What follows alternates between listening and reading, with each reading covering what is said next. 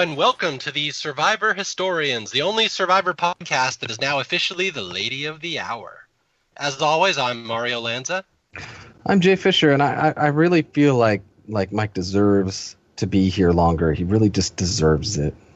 I'm Sasquatch, which is Bigfoot, which is Mike Bloom, and also T Rex. um, I'm Paul Asleson, and please forgive me if I cry during this podcast. It's not actually crying; it's actually depression coming through my eyes. So just be on the lookout for that. I'm gonna mistake that for weakness, bro. I'm flipping you off right now. You can't see me, but that's what I'm doing. Okay. Wow, that's so. This is such such an animosity-filled podcast already. oh man, we got some fun Maddie stuff to go through. All right, so here we are. This is part two of our mega three-part Gabon podcast, where we uh, uh, trace one of the crazier seasons of Survivor that doesn't really make any sense, but we are here, and a lot of people liked part one. Um, I, we got so much feedback after that first one, especially about the preposition jokes. Dan with the prepositions. That apparently that one touched a nerve with you, just as it touched a nerve with us. And I will give full credit to our temp and uh, current podcast member Mike Bloom for coming up with those preposition jokes. Those were great. So before you leave, I will say one more time that we enjoy having you here, Mike. Well, thank you, but all the credit goes to Schoolhouse Rock. But with regards to my eventual leave from the historians, on top of that, I guess I realized listening back to the previous podcast that I realized I left things in a very vague direction, which I think allowed people to sort of have their imagination spinning. Uh, and I know that it's sort of been postulated out there about any sort of, you know, backstage drama, which outside of Paul's vehement hatred of me, there really is not. Uh, so I just wanted to sort of specify exactly what is going on, since again, I did leave things a little vague. I love doing this podcast. Uh, this is not only the best group of guys that I love to talk Survivor with, but one of the best podcasts I get to do, period. Uh, it's less of a thing about me wanting to leave as much as it is, in a way, me kind of having to leave. The thing that Survivor Historians has always been about since the beginning is really talking about Survivor in a very honest light, not really pulling any punches about talking about the franchise past, present, and future. And uh, we sort of realized that in me moving into a position that allows me to be pretty tangential to CBS, there's a chance I wouldn't get to be as upfront or candid starting in the fall and the thing, the last thing I would want to do would be to be on this podcast and make these guys have to, you know, go against the the thesis statement of this podcast and start to make them have to censor things and watch their words. So we thought, you know, we talked about it and we thought it was best if, you know, I decide to take a leave from the podcast and allow these guys to continue spilling the straight truth tea about Survivor moving forward. So that that's the situation that's going on for those who are curious. Yeah. So basically, we were going to replace him with Kristen. That was our decision. I mean, that, that, that again is, you know, is reading between the lines. That's essentially what I was saying. So now you're getting people's imagination spinning once more. The circle of life continues. How appropriate for the season based in Africa. Re- yes. Reading, reading across the lines. Yes. in them, over them, through them. Yes, because if there's one thing this podcast will always be known for is that we will say things and we will not back down from them. We will speak the truth. And speaking of which, let's back down from something we said last week. yeah, uh, I could. go ahead, go ahead, Paul. You can, I, I could jump in just on this one. Um, you know, uh, historians kind of our like motto here is we just kind of talk about everything and we roll the punches. And I think that we all knew going into this um, this stretch of episodes, there's obviously a big topic that we're going to have to touch with uh, with Dan, and I'm sure we're going to get there. So we knew that was going to be a sensitive topic.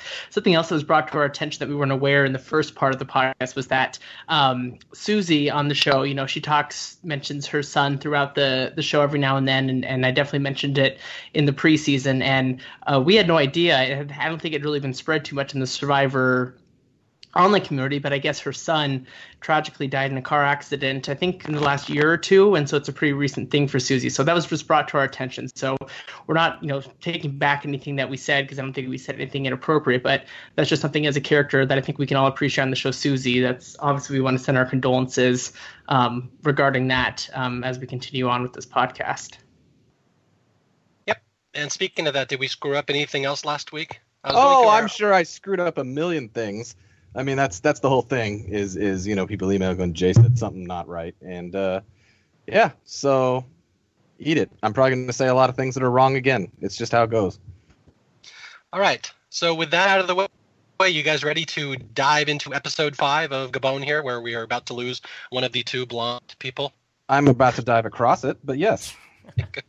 so we're still doing that. Okay, fine. All right. So here we are, episode five of Survivor Gabon. We are. Let's see. We're down. What just happened? GC just left. Andor quit. Andor was voted out. However you want to define that.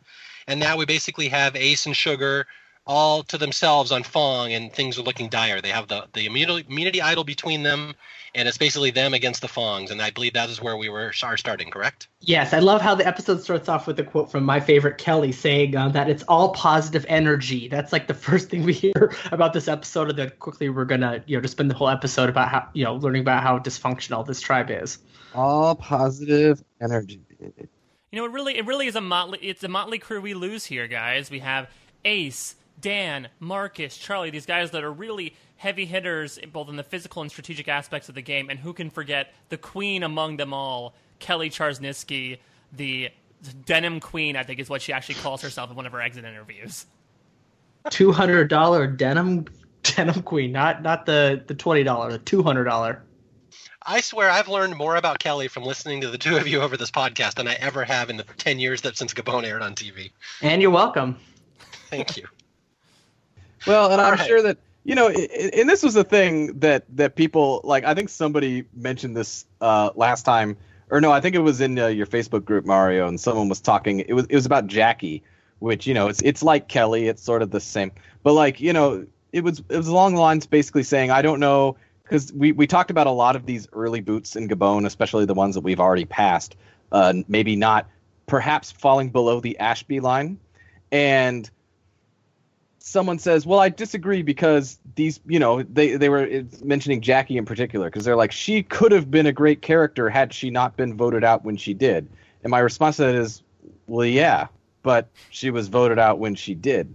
You know, it's like we can only really judge what we see, right? And that's the whole thing. And that and that's it, it's like with the thing with the talking. It's like we talk on this podcast and we do talk about, you know, uh, the historical perspective uh, you know what what what fans were were reacting to, especially on the internet uh, at the time and things like that, because you know Mario and all these people were very uh, internet uh, community activated, you know, as this stuff was going on. But uh, with that said, you know, we only are talking about the people that we see on the TV screen. You know what I'm saying? And so it's like it's tough when people are like, "Oh, well, you know, that person seemed really dynamic." It's like, remember Stephanie in Survivor Thailand?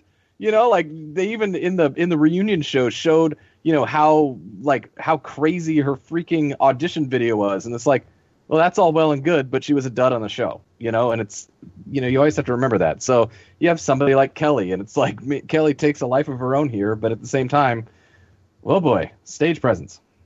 Yeah, I mean Andre the Giant would have been a great castaway too if he'd been on the show. He'd be great at the, coming up with tree mail phrases, considering how much he loves to rhyme. All right, so here we go. So uh, we have Ace and Sugar all left alone on Fong, not Fang. We will not call the tribe Fang yet. That comes later. And uh, Ace is looking for some something to, to do now. He need, he needs some help. They're kind of screwed, and so he basically says, "I'm looking for a Benedict Arnold. I can't I can't do the Ace accent, but I'm looking for a Benedict Arnold to help me now." And he goes, and you know, I think the perfect Benedict Arnold for the James Bond villain would be, "Let's go get the surfer guy." i need a there's be- benedict arnold mr bond. Yeah, they, had their little uh, tete-a-tete, as Ace is going to put it, because I don't think has ever said tete-a-tete in his life. Uh, the interesting thing about this is they sort of make they sort of do their own sort of I don't want to say it's, it's an onion thing as much as it's sort of like two people meeting and then respectively picking their seconds to bring into the alliance as well, where they make a promise to keep each other safe, and then they say like, okay, we each get one plus one, if you will. And Ace obviously picks Sugar, and Maddie picks Kenny, which there are some unexplored relationships in Survivor Gabon that come to light more in Exit Press once we find out things after the fact. I feel like the Maddie Kenny dynamic is one of them because they do seem pretty close, at least from these implicit things that we gather, like this moment, or you know, when they merge and Maddie is like super happy to see Kenny, is basically like giving him a enveloping him in a hug and giving him a noogie essentially once they merge. And it's it's not really something that's shown on the show outright, but it's interesting to sort of pick out there that you know we have three former Fongs and two former Kota left on this Fong tribe. Uh, and of the two, between Crystal and Kenny, Maddie is by far closer with Kenny. Yeah, and this this is a subplot I actually didn't remember until we went to watch these episodes. But if people haven't watched it in a while, you have uh, Ace swears on his mom, and Maddie swears on his girlfriend. And this this is gonna become a big big big storyline throughout the season. Maddie's girlfriend, which again I've completely forgotten before I watched the season, but it's apparently a big deal that Maddie's making a ring for his girlfriend. He's doing everything for her. And then I should point out here, he also have a great Maddie quote. Maddie, I don't think has really registered in my mind as, as quite the colorful character that he really is. But he has a great surfer boy quote here, which I, I hope I can do it justice, where he says, "If somebody comes up with a good plan, for sure, I'm on board, man." So there's Maddie. That, that is that is almost that is a word for word quote. Exactly how he says it. Yeah, he's so in love with his girlfriend that he uh, fashions the ring for her, and he, you know, he lists off the three things that he dreams about at night. One being food, two being his dog, three being his girlfriend. So she, she's top three, baby. Top three. it but this this this conversation with Ace and Maddie brings home a point that I brought out in the first podcast that we had about this season of Gabon, where I think you're right, Mike, in the, in the sense that there's probably a lot of intertribal and intratribal dynamics that are going on that we're not being shown, and I think that's the case of every season of Survivor.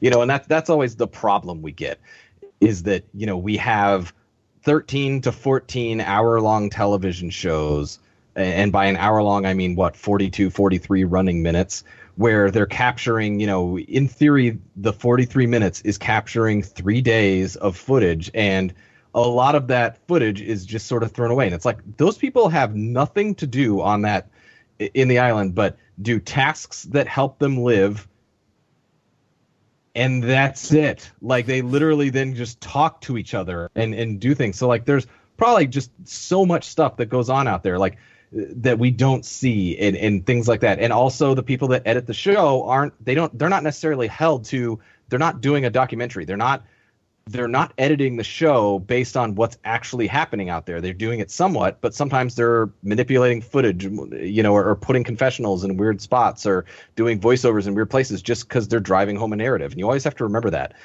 But at the same time, what I'm seeing from this season is that everyone is very obsessed with pairs. You know, it's all just about who's your one. And this is going to continue in these next cupping episodes but right here we get this thing again where we know that ace and sugar are an established pair but it brings up again ace is like i need sugar. Sugar is my person. He's forging an alliance with maddie and it's like you and me we need to work together but i need sugar. And maddie's like i need ken. And you get these like pairs and everyone's so obsessed with like having that second that other person and having these little pair couplets going around on this island Watch this. I'm going to blow everybody's mind now. Everybody is listening. As Jay just made a very good point about pairs. When they get to the merge and they start opening all their canned goods, Maddie specifically points out we have Gabonese pears. Whoa, it's Inception. Wow. I know. See, it's the kind of deep thinking that we like to bring to this podcast. That's about exciting. That's about as exciting as uh, Kelly and Jackie combined. so speaking of food, let's go over to Dan eating all the rice on Kota. Since that's all we get from Kota, like for until like the merge is like No. what Kota's eating. Yo, Yeah. It's both tribes actually. It's all rice. The next half hour is all going to be rice discussion. Well, I mean, they have to do that thing. It's like what Koror's edit was in Palau, if you're remembering back, when the, in the sense that like Kota doesn't lose, and so they're not going to tribal council. But you know, spoiler alert, we're gonna have a double tribal council soon at some point, and so like at some point, Kota is gonna be forced to go to tribal council, and so they go over there, and it's like it's always tough to kind of just go over there and show them thriving. And so what they're setting up is they're basically setting up, well, Kota's going to have to go to tribal council at some point and vote somebody out. Let's show you why. And so now it's just, okay, Dan eats a lot, which, hey, it happens in Survivor. You know, sometimes people just need to eat and they eat a lot and everyone else is like, we're trying to ration. And, and so this is now the point of contention in Kota is that Dan eats too much and so he's got to go. This goes back to a uh, argument that's been there almost since day one on Survivor. Should people who are bigger and heavier get more food than the people who are smaller? And this is, I mean, it's been going back to Borneo. You've seen this in, in Clarence with the cherries and Ethan in Africa. Like, Dan's like, well, I'm a big guy, I need all this food. And Corinne points out, you know, just because you're bigger than me, I get just as much food as you. So, like, shut up, you former fatty. And this will, of course, become a subplot later. Yeah, I was going to point out that, ironically enough, this is not the moment that Corinne calls Dan a former fatty. Not when he's bogarting the food. It's just his vulnerabilities later on. But I guess it's all sort of this one existing thread, which seems to be, as you said, the only Kota plot line so far outside of like Randy joins in the popular kids, which is everyone is a little weirded out by Dan and a little annoyed with Dan. Yeah, and I do have to say there there's a scene later where it's I think an episode or two down the road when Corinne will point out, you know, I've been horrible and mean to Susie all this time for 23 days, and like, but we never see that. All we ever see is Kota as them eating rice and talking about how awesome it is. So it's like, yeah, I kind of wish they would have had a little more story. We could have seen that Corinne just being mean to Susie all the time. Right, and here here's the thing. I I've got a lot to say about Survivor and especially the strategy as, far as this season goes because I was noticing some things, especially in this mid stretch of episodes here.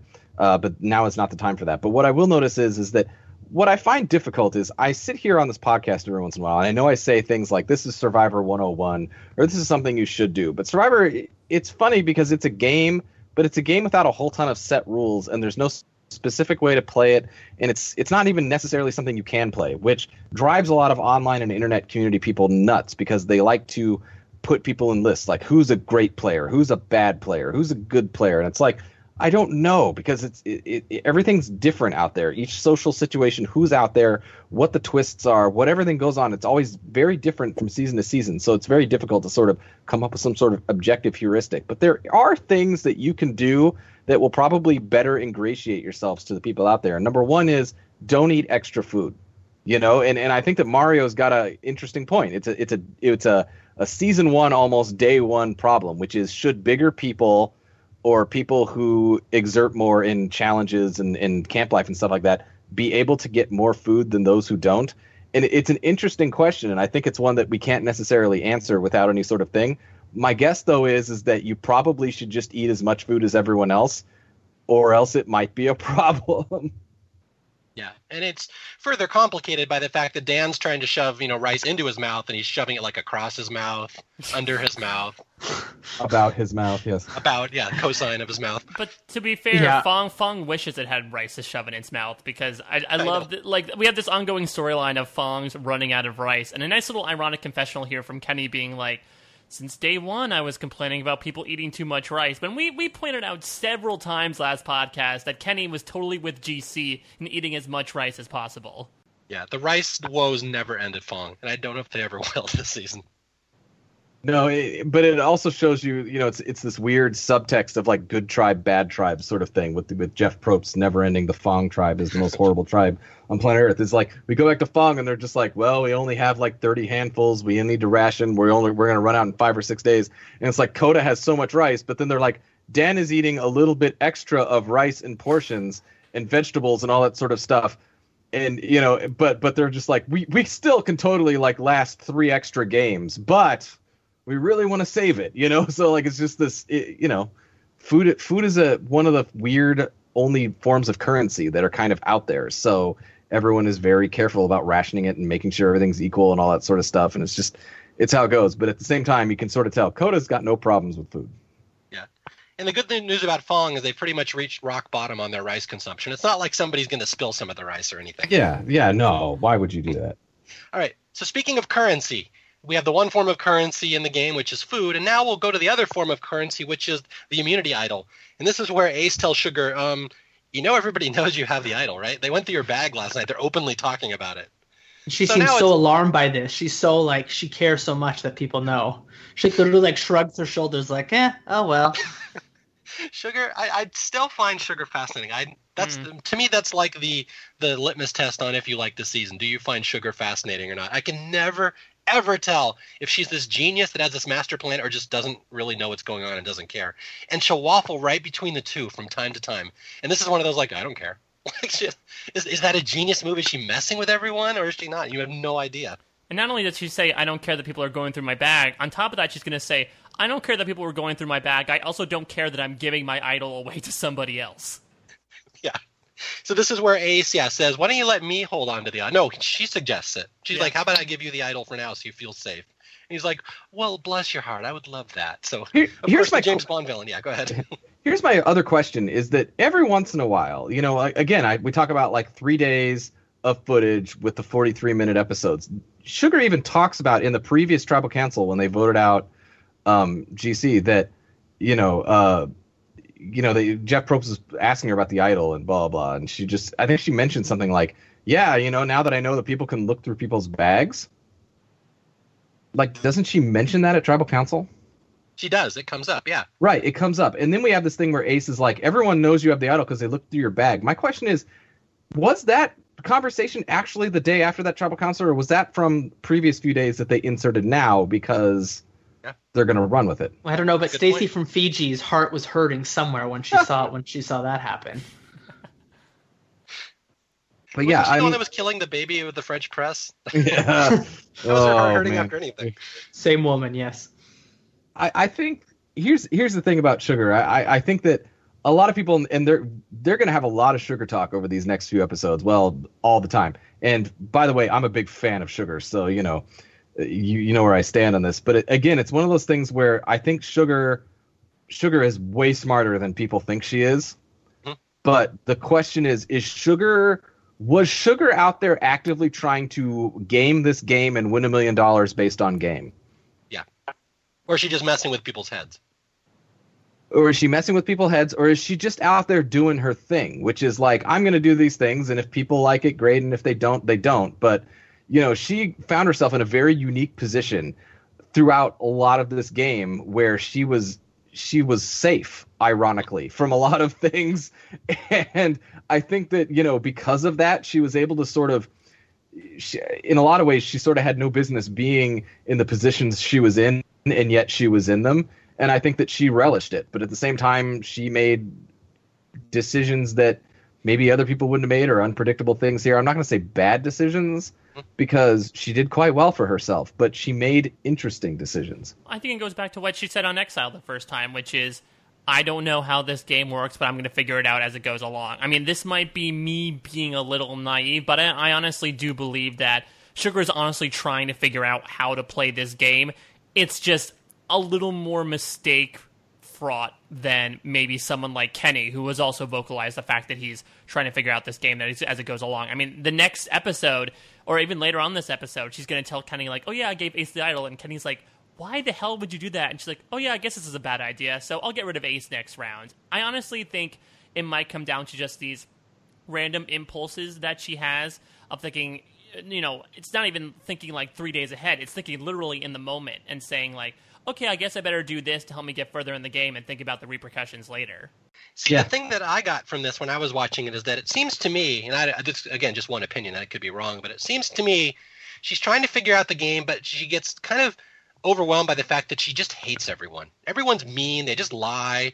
People are trying playing way too hard, that is way too seriously, and it's almost like she's just going to mess up everyone else's game just because she hates them.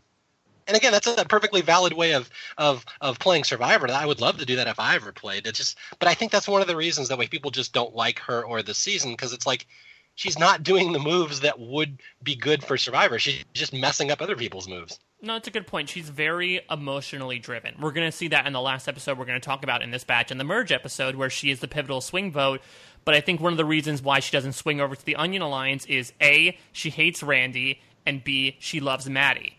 And that's what it's going to come Yeah. down to. That's why she saves Maddie with this immunity idol all the way near the end of the game. And this is why she lets Bob go to the fire making tiebreaker challenge. She is so emotionally driven. And like you said, Mario, there are upsides to that and there are downsides as well. Right, and we're we're in these again. I think I think we mentioned them that, that this is like the college years of Survivor. You know, like it's it's out of the the basic game. We're not into what I guess we call like quote unquote modern Survivor. And I, I think one of the crux of modern Survivors is that you know as the game has evolved through the seasons and everything like that, people emotion is always a thing in Survivor. You can never take emotion completely out of Survivor, but people using votes and flipping over and, and, and doing split votes and, and and all these sorts of things like this is something that becomes common and not only common but just standard right whereas you know it's starting to get there now but i think people still i mean remember lil back in survivor pearl islands it's just like lil found something out about somebody and said well i need to go vote them out now you know and she just cuts the swath through the game and it's like sugar sort of does that with this season in the sense that like she under I think I feel like Sugar. I'm not going to say that you know she had everything figured out and she was four steps ahead of everybody else, but I think that Sugar could see what she should do. Mhm. But then I think she also saw what she could do. Yeah. And so sometimes she did what she wanted to do, which was which was a could and not a should. But at the same time, it worked out for her. so you know, it's interesting that way, I guess. I think she's really good at reading other people's motivations. She knows Yeah. what other people are trying to do. Yeah. And I think really that's more important to her than what she should do. It's like, what does this person want to do? What does this person want to do? And which one do I want to ruin or which one Yeah, do I I, want to go? I don't want them to do that thing. So Yeah. I will mm-hmm. prevent that thing. Yeah, she's And- brilliant in a way. And I mean, in a way of just reading people. And I think like you just hit the hit the um, what's The- the expression? The, With nail, on hammer? under the head.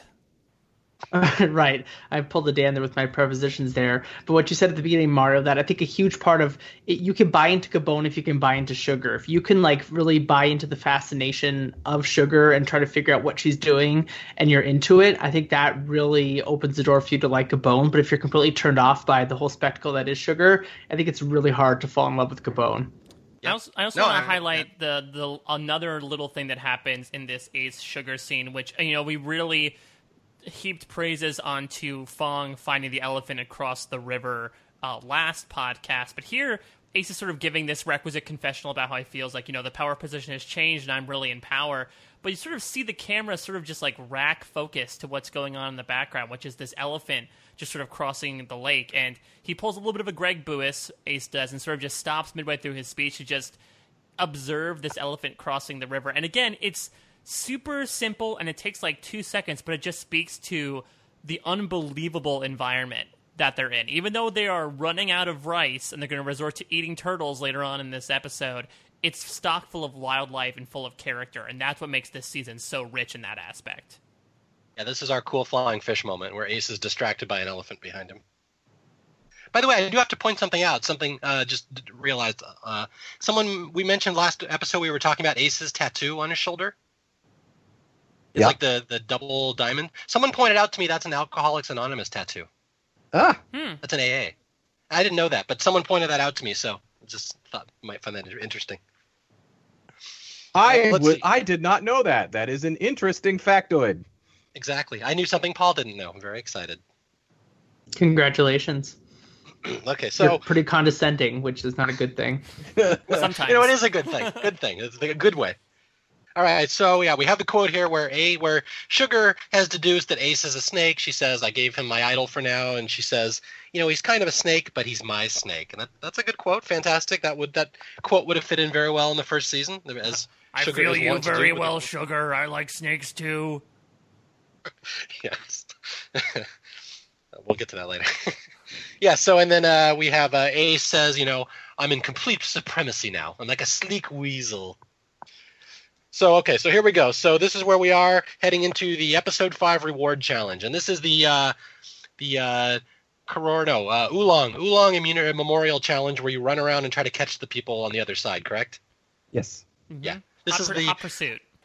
uh, one of the more grueling challenges in Survivor history. It's one of those that I love watching, and I would never want to be a part of because it looks horrible.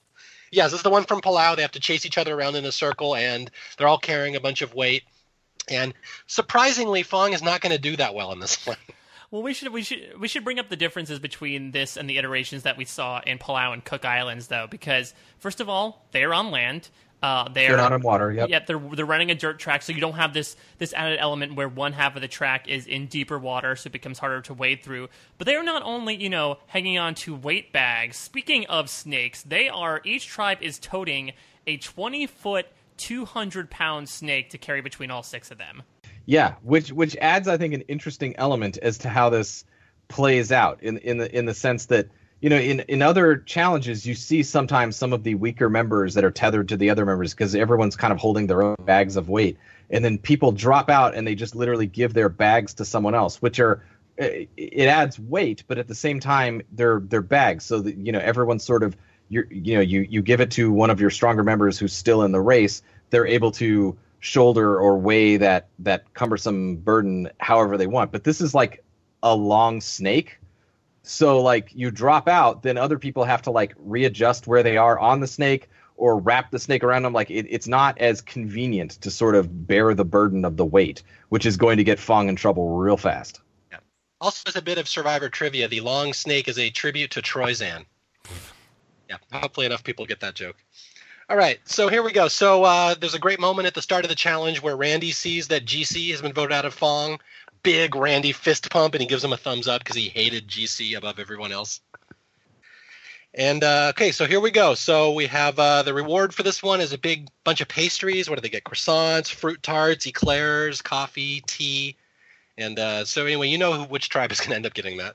Weird strategy for the tribes here, just because I feel like again with the previous variant that we've seen on this, you want to put one of your stronger members up front and one of your stronger members in the back, right? Because those are probably the two most position dependent uh, positions on the snake. Uh, so you know they put Marcus up front for Kota. They put Kelly up for Fong in the front. I'm really not entirely sure why they decided to put her up there, especially above the Olympic track star or the two other athletic guys. But it's very clear from the get go, uh, Kelly is not going to do great in challenges whatsoever this episode. So this is just the beginning. I think she must have Jackie. sold herself. yeah, maybe they thought she was Jackie, or maybe she just sold herself really well. Like she was, you know, was about twenty dollars good at that challenge, and she really sold herself for more. But clearly, that does not pay off. Paul is fixated on that jeans. Queen of denim, right? Mm-hmm. yes, exactly. Here's the thing. Queen stays queen. He, he's he's got the he's got the he's got the one factoid about Kelly, and we're just we're, we're running with it. That, that's all we got. Listen, so. that's one more factoid that any of us had about Kelly coming to this podcast. So I'm not I'm not besmirching the factoid. I'm just saying that's the factoid. So Mario's like, wow, he's really on that one Kelly factoid. It's like, yeah, that's what we got. I'm sure she has an interesting blood type or something. There's got to be something else about her. All right, so here we go. We're running around in a circle, and uh, hey, guess what? Sugar and Ken and Kelly all drop out really fast on Fong. so now we're left. Yeah. Yeah. Now we're left with Maddie, Ace, and Crystal, which basically is Maddie and Ace. There's just factor Crystal out of this. Well, I love it because like again, it's where the snake comes into into effect, right? Where like Maddie is frustrated because they're they're not running fast and they're losing ground, and Crystal's not holding up her weight. So then Maddie like yells at her, says, "Crystal, if you can't hold it, just drop out." And she drops out, and Ace is basically you just see Ace like Maddie. and I just love Maddie yelling again, going to that surfer lingo. He just goes, "Come on, brah!" Like I can't believe we actually heard someone pull out the term "brah" in a moment of desperation on Survivor, 17 seasons in. Maddie is so surfer. I guess I didn't re- realize that the first time I watched this, but he's so 100% surfer. It's hilarious. All right, so yeah, so we basically have the entire Kota tribe chasing Maddie and Ace, and then let's see, Susie drops out for Kota, and yeah. So anyway, Kota wins, and it's not close. It's it's just a completely blowout, and poor Maddie is just basically trying to carry the entire snake by himself at the end, which is a very good metaphor for Maddie's future in this game. Yep. So Kota wins, and then they uh, send Sugar to Exile Island. Yay! yes. Although we're going to get some excellent Randy taunting time here. Yeah, that's good. Yeah, this is some stuff that, that a lot of people remember this scene where, you know, Randy gets the the Kota gets all their pastries, and of course they get to eat it right there in front of the Kotas, in front of the Fongs, and Randy, of course, is just savoring it and making the loudest noises. Mmm, oh, this is so delicious. Just taunting the poor Fongs. And then Crystal starts crying, and Randy, of course, hates Crystal already. So Randy's like, wah, wah, wah. It's just some great heat we're developing in the season. And on top of that, we're going to have several Randy confessionals this episode. Even, you know, he gets the post challenge confessional where he says, like, you know what? You know what I like even more than winning challenges? Watching Fong lose. And then he's going to talk even at the reward. Like, we overhear snippets of his conversation where he's gloating to everybody about how Fong lost the reward. Uh, Randy's going to become rather fixated on a certain group of people losing in the next stretch of episodes. And it's so interesting because I remember when Jeff was sort of hyping up this season and he did like blog posts as well throughout the course of this season, he kept talking about how like the back half of the season was all about the good people versus the bad people. The weird thing about Survivor Gabon is that I'm not sure which group is which because it's, it's it's like it's clear that like the Fongs are going to be the underdogs, but at the same time you feel like they're being painted as the bad people since the Kotas are winning, but the Kotas are also being very mean and vindictive. So it really depends on your judgment as to who's good and who's bad in this case. Yep. And I should point out, as we mentioned, Sugar went to exile. This is now her fourth consecutive trip to Exile Island, and it will not be her last. Gabon has this weird two thing going, and I, and you can already see it with the previous episodes, but especially in this middle stretch. Pay attention, boys and girls at home, for what's going on because there's two sort of overarching overarching things that are going on with Gabon. One is bad alliance management, and the other one is um is is just your your general attitude towards people outside of your alliance in general, and it, it, it's you know you're gonna see again it's it's this fixation with pairs, but it's all about working people down the alliance that aren't very good. And you know Randy's taunting is something where like, hey, Randy wants to taunt, that's all fun, and he, hey, it got him back on heroes versus villains. So you know, hey, there's something cool with that. But again, it's the whole fact where like you know you can tell that Randy did not like some of the people on Fong, and and you know he really wanted to rub it into them, but this game, uh, Survivor Gabon's going to take a lot of twists and turns, and it's like probably taunting the other team is not going to help you down the road, and that's sort of how this is going to go. I'd argue that's that's a good that's an excellent analysis, and I think you're right. But I think the gamble that Randy is taking, and I've I've said this before, I think on other podcasts, that sometimes hating and taunting your opponents is a good way to bond with your allies. Like if he's visibly taunting these, his opponents, I think that would appeal to someone like Corinne who, who's trying to get in good with. So I don't. I, there, I think there's always a method to Randy's madness. I don't think he's doing it just to be mean. I think that's his way of bonding with the Onions. They're just kind of a mean little group, and this is how he bonds with them. So I, I think you're correct, but I also don't think he's doing it just to be a jerk. I, I don't necessarily think he's doing it just to be a jerk, but at the same time, it's okay. So you're doing one thing there, but it's the expense of what? It's it's it's, it's an interesting sort of conundrum. You just have to remember he's in a very precarious position trying to get in with this new alliance. Mm. And we're going to get into this with the next episode specifically, but there's this other prevalent theme. I know we're talking about a lot of themes in Survivor Gabon, but another big one is this idea of not having a filter in Survivor and whether or not that's a good thing. We, we Randy's going to talk about it, Corinne's going to talk about it, Crystal's going to talk about it a little bit, and you can sort of see the, the benefits and the drawbacks of not having a filter in that, you know, Randy's going to really vocalize this at the Double Tribal Council that, you know, the the benefits are that everyone knows where I'm coming from, and you know I can be myself. The drawbacks are that everyone knows where I'm coming from, and I can be myself. So this is one example here where, as you said, you guys are both outlining the pros and cons of it. He's able to really, you know, kowtow to those that are in power on Kota by saying I hate those guys. At the same time, he's definitely alienating people that he's going to meet up with at least some amalgam of at the merge. Yeah, it's uh, very interesting some of the stuff that's going to come up here. And although there's a good quote from Crystal here, where Crystal, in a confessional, flat out tells us, "I'm never going to get along with Randy." She's like, "I don't like him. He's a mean little troll. We'll never get along." And she's like, "I don't play like that. Do not disrespect me like this." So yeah, the Crystal Randy thing is going to come up again later. The the whole Crystal crying is an homage to uh, the Amber Brkich, so tired of losing. Yes, exactly. It was. A, Unfortunately, Crystal, Crystal can't rally like Gogokor did, but Oh well, Crystal will not rally. She, she's the opposite of rallying. Yeah, I feel bad. I mean, it, it's tough, right? I mean, you get, you know, we saw it with Ulong, right, and and all those sorts of things. But you know, there are people like you know, you can tell that Maddie's frustrated, and Maddie doesn't want to lose all of these sorts of challenges and stuff like that. But you know, Crystal is hyper competitive, and it's just I can't even imagine if my survivor experience was literally getting on a tribe that was dysfunctional and losing for like two weeks straight yeah, just imagine. I've played basketball games like I lose once and I'm pissed. Like they're losing everything for two weeks. Right. I mean, I think Jeff says, is it this episode where he's basically won two out of 10 challenges? Like, think about that. Two out of 10 challenges. I think that's actually every previously on segment. Oh, my lord. By the way, last ep- last podcast, I was talking about how Randy was getting a fantastic winner's edit. Just kind of strike that at this point. He's no longer getting a winner's edit the, it's what what I was really watching through these episodes. What I was noticing is that uh, Maddie and Ken are getting some really good winners at it. Yeah, so we're we're, yeah. we're going to talk about the great Edgic implosion that happens when Marcus goes. But after Marcus goes, the two leading contenders to win by a mile back in the day were Kenny and Maddie, and we're specifically going to see in this batch of episodes Kenny's rise to power, and in next part we're going to be definitely going to be talking about his subsequent fall. Yep. Yeah. Ken, Ken goes through a very sharp incline and then a very sharp decline um, you know, and I think that there's there's stuff against his winner edit, even especially in these uh, groups of episodes. But I agree with you. At this point, Kenny's star is rising, as is Maddie's. But, and you know, obviously, we've got the golden Kota childs of you know Marcus and Charlie and stuff like that. But we'll get there. We'll get there. but hey, look, so we... they win their reward. They get all the croissants, and Dan wants to eat it all. Yeah, I know. So they have to go back. Kota has to go back to camp and split up all the pastries, so Dan won't eat all their pastries.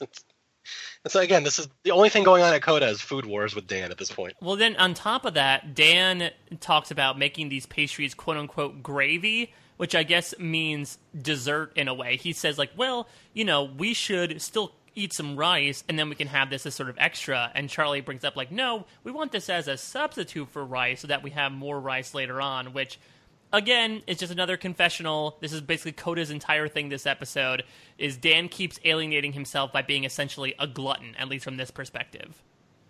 Yeah. Which is weird because I actually sort of see where he's coming from when they're talking about the splitting it up. Because, you know, they get like their reward is, you know, it's like there's eclairs and, and croissants and, and fruit little things and all this sort of stuff. And it, I, I think what's going on is that they're they're talking about how there's like an equalish number of these individual sort of desserts that are going on. But I'm one of those people where like I you know I know that this is blasphemy and whatnot, but I eclairs is not really my favorite thing on planet Earth. If I were starving on Survivor, I would totally eat one. Like that that's how it goes. But you know.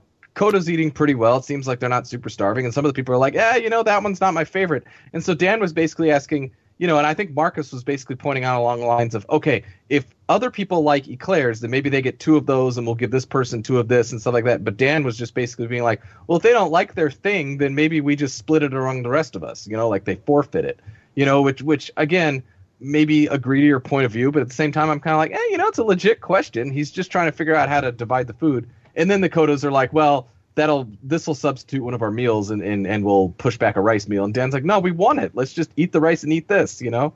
And then, of course, you know, which is followed up with Randy basically saying he's got to alienate himself from Dan. So he's like, yeah, Dan, you do that. You eat the stuff. Eat the stuff good. It's a great confessional from Randy where, you know, Dan's becoming a problem. He's kind of unpleasant to deal with. And, you know, when Randy's saying that about someone that says something, it's like, yeah, I got to distance myself from this guy. He's bad news. Okay, so anyway, so we have the, the Eclair Wars going on at Kota. Now we go back to Exile Island. Uh, Sugar, of course, is crying. She feels guilty because she's getting all this food. No one else does. She sleeps with her teddy bear. It's a very Sugar scene. We've seen it before. We will see it again. What an interesting concept, though, just with this Mhm. Exile Island. I actually love it in, in a weird way. This whole, like, look for the clue or get the comfort because they kept sending Sugar because they wanted to isolate, you know, where the immunity idols come from. And it's like Sugar's on this losing tribe that is rationing this really low amount of rice. And it's like she's going into the Sugar Shack and eating, like, an entire bowl of fruit. You know, and then she's sitting there going like, "I'm sad because I'm actually doing okay, and the rest of the tribe isn't," which you would figure would be opposite for Exile Island. Yeah, she's like getting so much food. She's like throwing the extras to the turtles and the fish. And I know at one point I saw there was a pineapple in there that had been hollowed out in the middle like an apple. It was the weirdest thing. Like, who eats a pineapple like that? But I don't know if the producers cut it that way. It's like, how much food is she getting in there? A lot. Yeah. Like she's getting a whole bowl of fruit for her couple of days that she's in there. I mean, that's that'll sustain you. Again, rather ironic that, that when Dan went to Exile Island, he chose not to take that, considering that apparently he's known for taking as much food as possible nowadays. yeah, it could have been the Dan Shack. All right, so uh, so we go back to Fong, and now Crystal is upset or she's mad because she cried at the challenge, and people are going to interpret that as weakness. And sure enough, we see uh, the Blue Jean Queen Kelly saying, "Oh, Crystal sucks. She's crying. she wants to leave just like GC." So here we go. It's round two of GC again. oh, I just love this little bit of Kelly we get 'cause she kind of fizzles out this episode. We, I, there's some great lines from Kelly at the tribal She kind of fizzles out this episode. She did. I mean, she she's she's very quiet, and she had, you know, I like try to sell Kelly so much because I actually do love her. I was talking to my uh my sister in law who listened to the podcast, and she had said beforehand she was one of the people who was like, "You got to stick up for Jackie," and I was like, and I talked to her today, and I was like, "Yeah, we're recording historians. Did you hear me stick up for Jackie?" She's like, "Yeah." I'm like, "Did you hear me talk about Kelly?" She's like, "Yeah." I just I I. I don't get it with her. I, I don't get it. Sorry. like she, even my own sister-in-law couldn't fake it with me with Kelly. But like I just Jackie love Kelly fan can't handle Kelly love. right you know it's bad when the jackie fan won't stick up for kelly but like i just love her her confessions here where she's just like you don't need to cry and uh, I just love how this scene like evolves with uh with Crystal with you know Kelly walking off and and talking about it, and Crystal just kind of you know walks up behind him there and um you know wants to make sure that do not view her tears as a sign of weakness, and it's a really awkward scene when Kelly turns around, she's like, "Whoa, how'd you get here?" And Crystal says, "Same as you, walked." and uh, Crystal's defense of the whole thing is that you know we all get depressed. Mine just comes out through my eyes. Um, so that's a joke that I've had for a long time with friends about um, you know what that I'm not I'm not crying. I just have depression through my eyes. Now, this is the conversation that where Ace and Kelly sort of get pulled aside, and it seems like in the moment that Ace is the one that is making the GC comparison, but this is the one at Tribal Council that he's going to turn around on Kelly, right? Yes, because he can't understand that. How she could understand anything he says. So Kelly fizzles out here as opposed to the dynamo she was through the first four episodes. It's okay. We'll revisit some Kelly lines at the end of uh, at the end of this episode. So you just wait. I'll be back. So yeah, so yeah, like how Crystal goes, you know, Kelly's about to feel the wrath of Crystal, and the wrath of Crystal is basically going out and asking what what's going on. And that's really the extent of the wrath of Crystal. She walked up behind them. How does Crystal sneak up on anybody? I mean, honestly, you know she's tripping and falling. She's not wearing her ten pound shoes, so that's the first step. Just picture like the Jolly Green Giant sneaking up on somebody. Ho ho! Ah. Like how does how does Crystal sneak up on you? I am going to be the only one on this podcast to stick up Crystal Cox. I think, and I said it the last podcast, I think Crystal, like if we're talking about how Sugar can read people pretty well, which I agree with, I actually think that Crystal has a decent read on people as well. Um, she can't execute the the reading on on things, but you know, as as Crystal and Kenny pull off some moves here in the next little bit, I think a lot of it is just Crystal doing some stuff. So so you know, yeah, she's having a weak moment here, and you know what's funny is I think Crystal sort of thought that she was going to come into Survivor and be a humongous asset in all of the challenges, which we've all made fun of in the in the sense that she didn't do so well in the challenges. I was, you know, again, there was that one gif on the internet of her like in the in the in the fruit ninja challenge where she like can't hit anything. I mean, it's just How do you miss that best. pineapple? There's no way she should have missed that pineapple. that gif is the best. But it's like what Crystal does not bring to this game, uh, as far as like physical challenge stuff like that. Like Crystal actually brings a bunch to this game just on the on the the gameplay aspect of it and i think that she's going to shine here in a little bit so like the fact that she chases after kelly and tries to clear it up and you know kelly's like how'd you get there it's like yeah crystal's going to you know try to do things so i, I actually I'm, I'm with it I'd agree with you. I that. will actually agree with you. Yeah, I agree with you. She's actually very sharp in her read on people. Yeah, as soon as as soon as she gets back to camp, uh, she's like, "Okay, I snapped out of my funk." She gets back. She's like, "Okay, I know what's happening." Ace and Kelly went off to go talk shit about me, and that's exactly what happened. So, as you said, Jay, she has a really good read on the situation. In terms of execution, it might not necessarily measure up, but yeah. she at least gets a good feel for what's going on. Yep. Yeah. And we learn she gives a quote later that you do not outwit Crystal Cox, baby. Yeah, and I mean that that that's a problem with Survivor in general, right? Like I, I, feel like a lot of people who've been voted out in seasons previous to this and seasons after this are people that you can tell they have a decent read on the game. Like they can tell you what's going on, you know, and they're like, "Oh, this is not going my way. I'm going to get voted out." And then everyone's just like, "Why don't you fight? Why don't you scramble? Why don't you flip the numbers?" And it's like, you know, maybe sometimes they don't, but I, I'm sure that in a lot of times they try, they just can't, right? And and I don't necessarily think that's like a shortcoming in the sense of like, oh, they're terrible because they can't flip the numbers. It's like it's got to be in other people's benefits, or you got to convince them at least that it's in their benefits. And it's like if you can't do that, you can't do that. But you can see it coming sometimes. I feel like that's how I would be if I ever played Survivor. I'd be like, well, votes are going against me, and then I try to convince people, and they're like, no, we're not going with you. And I'm like, well, I'm gonna get voted out, and then I get voted out, and then I'm like, well, but, and then everyone's like below Ashby line, and that's how it goes. We call you Purple J for the rest of Yeah, that's how you know these things happen. All right, so now we are going to get to a particularly interesting scene. Unpleasant if you are a turtle lover, but we are getting to the scene where uh, they catch a turtle over on Kota. Those are dangerous, by the way. Those are super dangerous. Yeah, so I'd I'd tune out for the next like minute and a half if you are an animal lover or not a fan of graphic content. But Corinne, obviously, in the most recent years, has uh, started doing this Survivor All the Fixins podcast with Max Dawson from Survivor Worlds Apart. And with it, she brings a myriad of Survivor Gabon stories. But the one that sticks out to me is Corinne sort of gives the behind the scenes of what happened with this turtle that they caught. And, you know, they, they sort of, uh, Dan sort of educates Bob about it on the show as well. But turtles are tough because turtles are in a shell and what you kind of have to do to do to to you know be able to get some nice nummy gum gumbo out of it, as Susie says, is you need to essentially while it's still alive, sort of go in there and cut it out and like separate it from its shell. Then you crack the shell open and then you cube it and you boil it.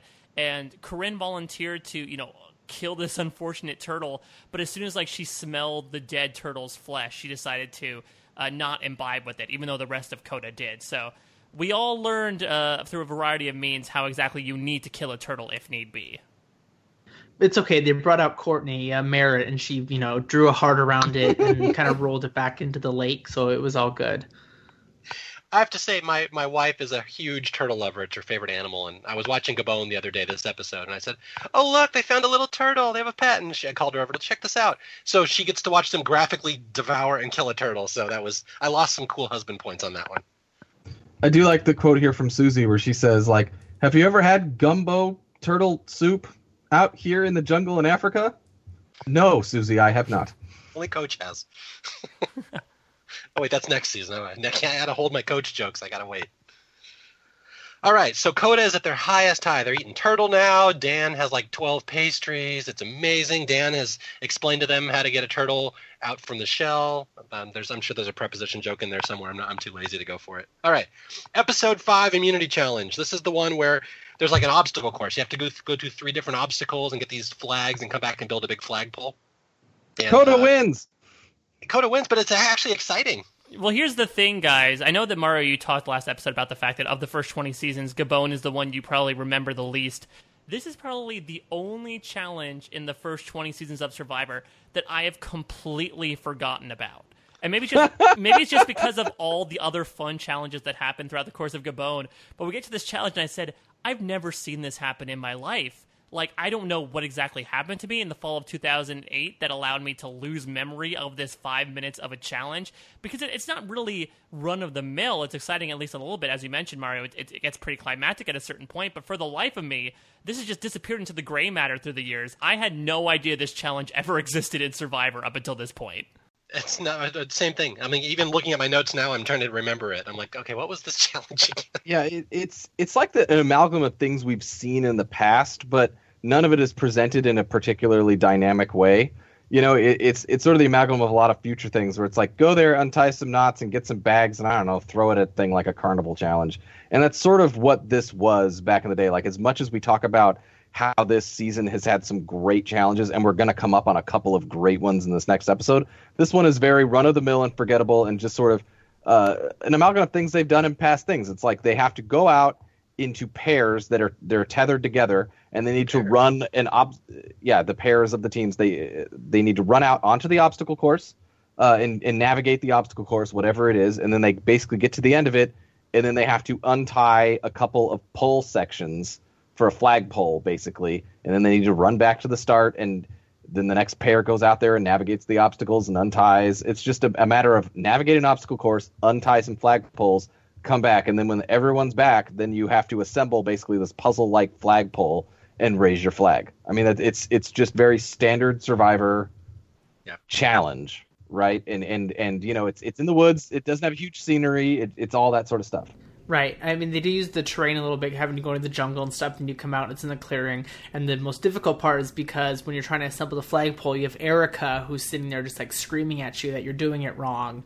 Um, so that's like kind of the last hurdle of it. I do Oh, have to say, there's one part in this challenge. If people haven't watched it again uh, recently, there's a scene where they have to like navigate their way under under the, these obstacles and go through like all these barriers. And and Maddie and Ken, who are far behind, just decide, you know, fuck it, we're just gonna run on top of the obstacle course, which is kind of funny. It's very outside the box thinking, and they actually have this huge comeback in this challenge to make it close. So Maddie and Ken completely outsmart the challenge. They just don't even bother with the obstacle; they run on top of it. It's kind of a cool little moment. And again, this would have been a really cool comeback win for Fong if that had happened. But what happens is they get to the end, they have to assemble the flagpole. And guess what? Kota works really well with their puzzle. And on Fong, Ace just decides I'm going to do it all myself, and he fails. So Kota comes back and wins, and it's the same, same old, same old. what they don't show is that it's it's Kenny and Maddie and Marcus and Dan and Kenny and Maddie pass them, but they miss the scene where Marcus tells Dan, "Okay, we need to go sideways through the obstacles," and Dan decides, "Okay, that means over," and that's how he's able to catch up to that pair. The Dan translation, the Dan translator, yes, the Dan whisperer. th- it's akin to I don't know, like some sports team gaining like a, a, a clear lead, and then another team scratching and clawing to come all the way back, only to lose it in the final second or inning or something like that. And that's sort of how this challenge goes. Is that the first pair for Kota gets a huge lead because who who does Fong run out there? Is it is it Sugar and Kelly? Mm-hmm. Yeah, I think Oh, it's they Kelly. I think I think it's Kelly and Sugar in the first leg, and they fall, and, and it's mainly Kelly again, lol. But you know they, they fall horrifically behind, and so basically after leg one, Kota has this gigantic lead, and then in leg two, uh, Fong makes up a bit of the distance, but going into the final leg, Kota's got Marcus and Dan, right? And you're like, well, okay, they're gonna close this out, it's over. But then Maddie and Ken do the climb over the thing, and they they actually come back first with mm-hmm. the uh with the pieces, and you're like, oh my god, Fong like took the lead and this is how it's to go. And then they get to the the puzzle, and Ace starts, you know, no, Mister Bond, I expect you to assemble this thing. And it's like Ace is yelling at everyone, "Let me do this, let me do this." And it's like Kota goes over there and solves their flagpole in like two seconds. And you know, it, it was one of those things where like they get back to the mat and they're untying their pieces and assembling their thing roughly around the same time. Like when Fong made up the the time, they basically sort of just had like a couple seconds lead. But then they get to their flagpole, and it's like Fong can't even get one piece in correctly. Ace can't get one piece in correctly. Ace Ace can't get one piece in correctly, and you know Kota just gets their flagpole together and they raise it, and it's just like it's not even close at the end. And it's like Fong had that great comeback, and it's like, well, it didn't matter because they couldn't get a one piece of their puzzle correct. Yeah, that was too bad. So anyway, Fong loses again. Guess I guess we're going back to Tribal Council, and uh, it's basically going to come down to now a showdown. Uh, I think Crystal and Ken want to vote out Ace, I believe and everyone else wants to vote out Kelly, and Maddie's kind of in the middle because Maddie should be with Crystal and Ken, but he's kind of in with Ace now too. So it's really being going to become this whole kerfuffle here with uh, whose alliance or whose loyalty does Maddie really have at this point. And I'm going through my notes here, and none of this looks in, remotely interesting enough to talk about. The only thing is, we mentioned it before. Uh, Kenny goes to Sugar, and we're starting to see uh, the uh, you know unlike the Maddie Kenny relationship, the Sugar Kenny relationship definitely develops in that Sugar is basically going to like supplant for a short time Ace as her number one, and instead it's going to be Kenny because Kenny gives her attention and trust in her. Um, and you know, Sugar decides to tell Kenny in that moment that like, oh yeah, I gave Ace the idol, and Kenny just says, "Are you crazy?" And she's like, "Oh, should I should I take it back?" He's like, "Yeah, yeah, you should take the idol back." Uh, so she's able to do that successfully. Um, there's also some irony in there in that you know Kenny encourages Sugar like you need to be able to hold on to the idol when Kenny is going to have his game essentially blasted to smithereens because of that idol that Sugar is currently in possession of. Good point. Yeah, and and this is something that sort of came up. It was when we talked about earlier that Ace and Maddie sort of created an alliance that with each other and they were bringing in their seconds. Is the fact that like they they bonded that alliance by basically saying, you know, well, you have to swear on your girlfriend and I'll swear on my mother or something like that. And they, they do that whole swearing on their family thing that they won't break it. And that was the whole thing where like Ken is I feel feel like trying to blindside Ace and he's got his buddy Maddie and Maddie's like, Well, I, I told Ace I wouldn't write his name down, dude, and I won't. So we've got that fun wrinkle into the into the mix too. Sorry, brah. Oh yeah, I do have to point out that Ken Kenny makes a great uh uh, sw- uh there's an argument to Sugar here where he says, "We nice sweet people need to stick together." And I that's going to come in very handy down the road because that will basically become Sugar's mantra. So it's kind of interesting. It shows up for the first time here as, as nice ones need to knock off the mean ones. And of course, Kenny includes himself in the nice ones, which may not happen later. Okay, so while all this drama goes on, it's going to be either Ace or Kelly tonight. Let's see, we go to Tribal Council, and uh, this is where Kelly versus Crystal they start yelling at each other. I'm sure Paul knows this scene intimately since this is Kelly's last hurrah. Where I do. This they, is the this is the last time we get to talk about Kelly. Yeah. All right. So no. feel free to monologue for a while, Paul. Right. Well, I think the best part about this is is because you get this Crystal starts talking and she's saying, you know, some of my tribe mates tend to take it as a weakness and will very well use it as a weakness tonight, obviously referring to her crying. And every time I watch a scene, I have the same reaction as she's talking, there's a shot of Kelly nodding her head. And every time I'm watching it, I have the same reaction. I think right away, like, okay, uh huh, right. I'm sure Kelly's nodding at this because there's so many times in Tribal Council where they splice in, you know, people reacting and you have to second guess, okay, did that person really react to that person in that way or is that just the edit? So every time I first see that, I go, like, oh, I'm sure Kelly's just like really nodding at this. But sure enough, Jeff Probst says, Kelly, you're nodding your head. And then we get this really articulate line from Kelly in which she says, um, I never said she was weak, but when somebody cries, it's like, why are you crying? Clearly, something's like, um, you're just not stable. and then that sets you know sets Crystal off. She goes, "Thing, you don't know, you don't know where my tears come from. They come from losing, and if you don't understand that, you won't last that long in this game either." And then she talks a little bit and goes, "Next question, please." um, my, no, my favorite though is when she says, "I'm not crying over no daggone Danishes." Oh yeah, it's a good alliteration there. I like that Paul only remembers Kelly's quotes. He didn't know that Crystal. Had a Well, quote that was funny too. But I just love how the, also Jeff Probst like has does like a little clarifying statement. Said Kelly didn't say you were weak. She said you're not stable.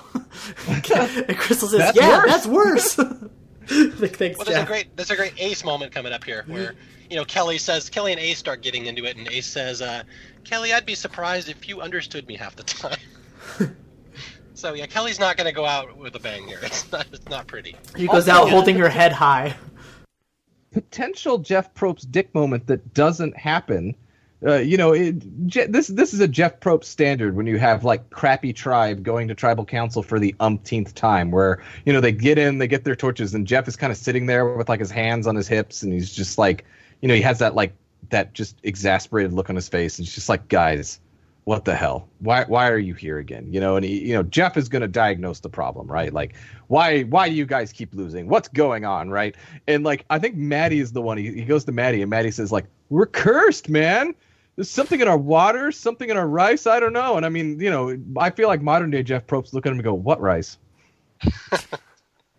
We're cursed, man, like that cave in the Brady Bunch in Hawaii, brah. Good tikis though, man. Nice rips. okay, so anyway, we're about to lose Kelly, and I feel horrible. So we should say a little something about her. Um, Jack, let's see. Jackie was very. She was a good character. I will say this about Kelly. That is without running. That is literally the quickest you could get out of that Mm. place. After he Mhm. snuffs her torch, like he's like Kelly tribe has spoken. She barely like st- stands around for like the little music sting. The whoa as Jeff like snuffs out the torch. Like he's like Kelly tribe has spoken, and I mean she books it. She like takes off and is walking down that path at like a furious pace. And everyone's laughing at her too. Again, like Paul said, these might be other splice shots, but like everyone's smiling or chuckling. We're not getting to like full out guffaws like what happens with the Randy boot. Also notable here, I think a lot of people remember Crystal's "Forget You, Go Home, Goodbye" from Randy's boot specifically, but we have some inklings. We got a little bit of like pitch sessions going on with Crystal and her catchphrases here, where she tells Kelly in her voting confessional, "Forget you, go home." So no goodbye yet, but I think she's workshopping it. Okay, you guys. So one of my goals for this historians was you was to shed some light onto Kelly and give her some, you know, some love. And uh, I think someone categorized her as below the Ashby line uh, at the beginning of this podcast uh, on our last episode. So I would like you to now tell me if your opinion or appreciation for Kelly has changed at all. Hopefully for the better. she was still my least favorite member of the Onions. She was not on the Onions, Marla. It's the other What? blonde girl. Try again. you failed. I guess you failed then, haven't you, Paul? I still think she's well below the Ashby line, and you had a valiant effort, but um, no, I don't think so. I, I'll I'll be more in the positive zone. I think she has some of these fun moments that you emphasized, and just her really weird, confusing pattern of speaking that makes it feel like she's like a borderline conehead in the way she delivers things and puts syntax together. That might put her a smidge, just a, s- an- a millimeter above the Ashby line for me. Okay, I'll take it. I We come are from pick- France. Yeah, we, we are picking the, the the tiniest of nits here. If you're going like above or below the Ashby line, the answer is eh, not even to use like a a, a, a Dan uh, joke here. She's about the Ashby line. like it is a nebulous sort of thing. So if you're like slightly over or slightly under, it's like yeah, okay, Paul. Like I don't know what you're going for here. Okay, Mike, you need to stay on this on the the podcast because what am I going to do with these two if you're not here to appreciate what I bring to the table? yes, as we all know, Survivor Samoa is going to be a lot of how. I mean, you have your own other Kelly to talk about in Survivor Samoa, so maybe I'll I'll be like a that spirit Kelly's above. way you. below the Ashby line, way below, far below this Kelly. Oh, come on, Paul. I thought we were on the the blonde Kelly ticket together now, moving forward. Yeah, you have to We say could all really pick our- things. Yeah, we could all pick out our favorite obscure cast member in Samoa to champion. I feel like Paul is gonna Wendy Joe the hell out of that. So I remember who Wendy Joe is more than Kelly, and we're even talking about Kelly. So there you go. hey. Okay, let's put All out right, of so her Jackie, misery, we will miss you. please. Congratulations, Jackie. All right. So, episode six. This is the double boot episode. By the way, I can't believe we spent an hour just talking about the Kelly episode. That's got to be a record. Success. well done, Paul. All right, so we're the double boot episode. So uh, in our previously on Survivor, Probst, of course, is going to tell us that Kota is all together. They do everything together, except for Dan and Susie, which I it was interesting because he just completely lumps Randy in with the Kotas, although I'm sure it's not quite that dead set, but okay. And then he says, "Well, meanwhile, Fang has always made questionable decisions." so he's still got his little hate boner for Fang. This is a weird Okay. episode for a variety of reasons, and one of them is it is very fast paced. I think this might be the only double tribal council episode we've ever gotten that has both a reward and immunity separate Yes. challenges in that episode. Yes, it's the pacing is so weird of this episode, and, and that'll continue for another episode we'll talk about here in a little bit. But it was very just like flying by the seat of your pants on this whole thing. Yeah, you Well, know they when also you put say in we, one of those. They put in one of those coming up later in this episode. Yeah. in Yeah, the they- middle of the episode. they do that, Yeah, but they I, had I time feel for like that. We, we we talked about an hour about the Kelly boot. I feel like even though this is a double tribal council, I feel like we're gonna fly through this episode. I'm flying by the seat of my two hundred dollar uh, jeans. No, Stop no it, more Paul, Kelly jokes. stop. Come. Let it drop. I'll, I'm gonna I'll bleep out the name Kelly as it's mentioned in any subsequent podcast now, You need to drop it faster than Crystal drops those poles. Let it drop. or the rice. Yes. Oh yeah. Speaking of that, Yeah, well, we'll we'll get there because that was basically the thing is that you know, uh, tribal council they we get another we get another Fang doesn't have rice uh, sort of thing, which you know, yes, you, you this is not a repeat. You've seen this uh, a bunch of times. They're like we don't have a lot of rice, and then we see Crystal kick over the rice supply. Crystal fails at storing food. Another thing I forgot to mention.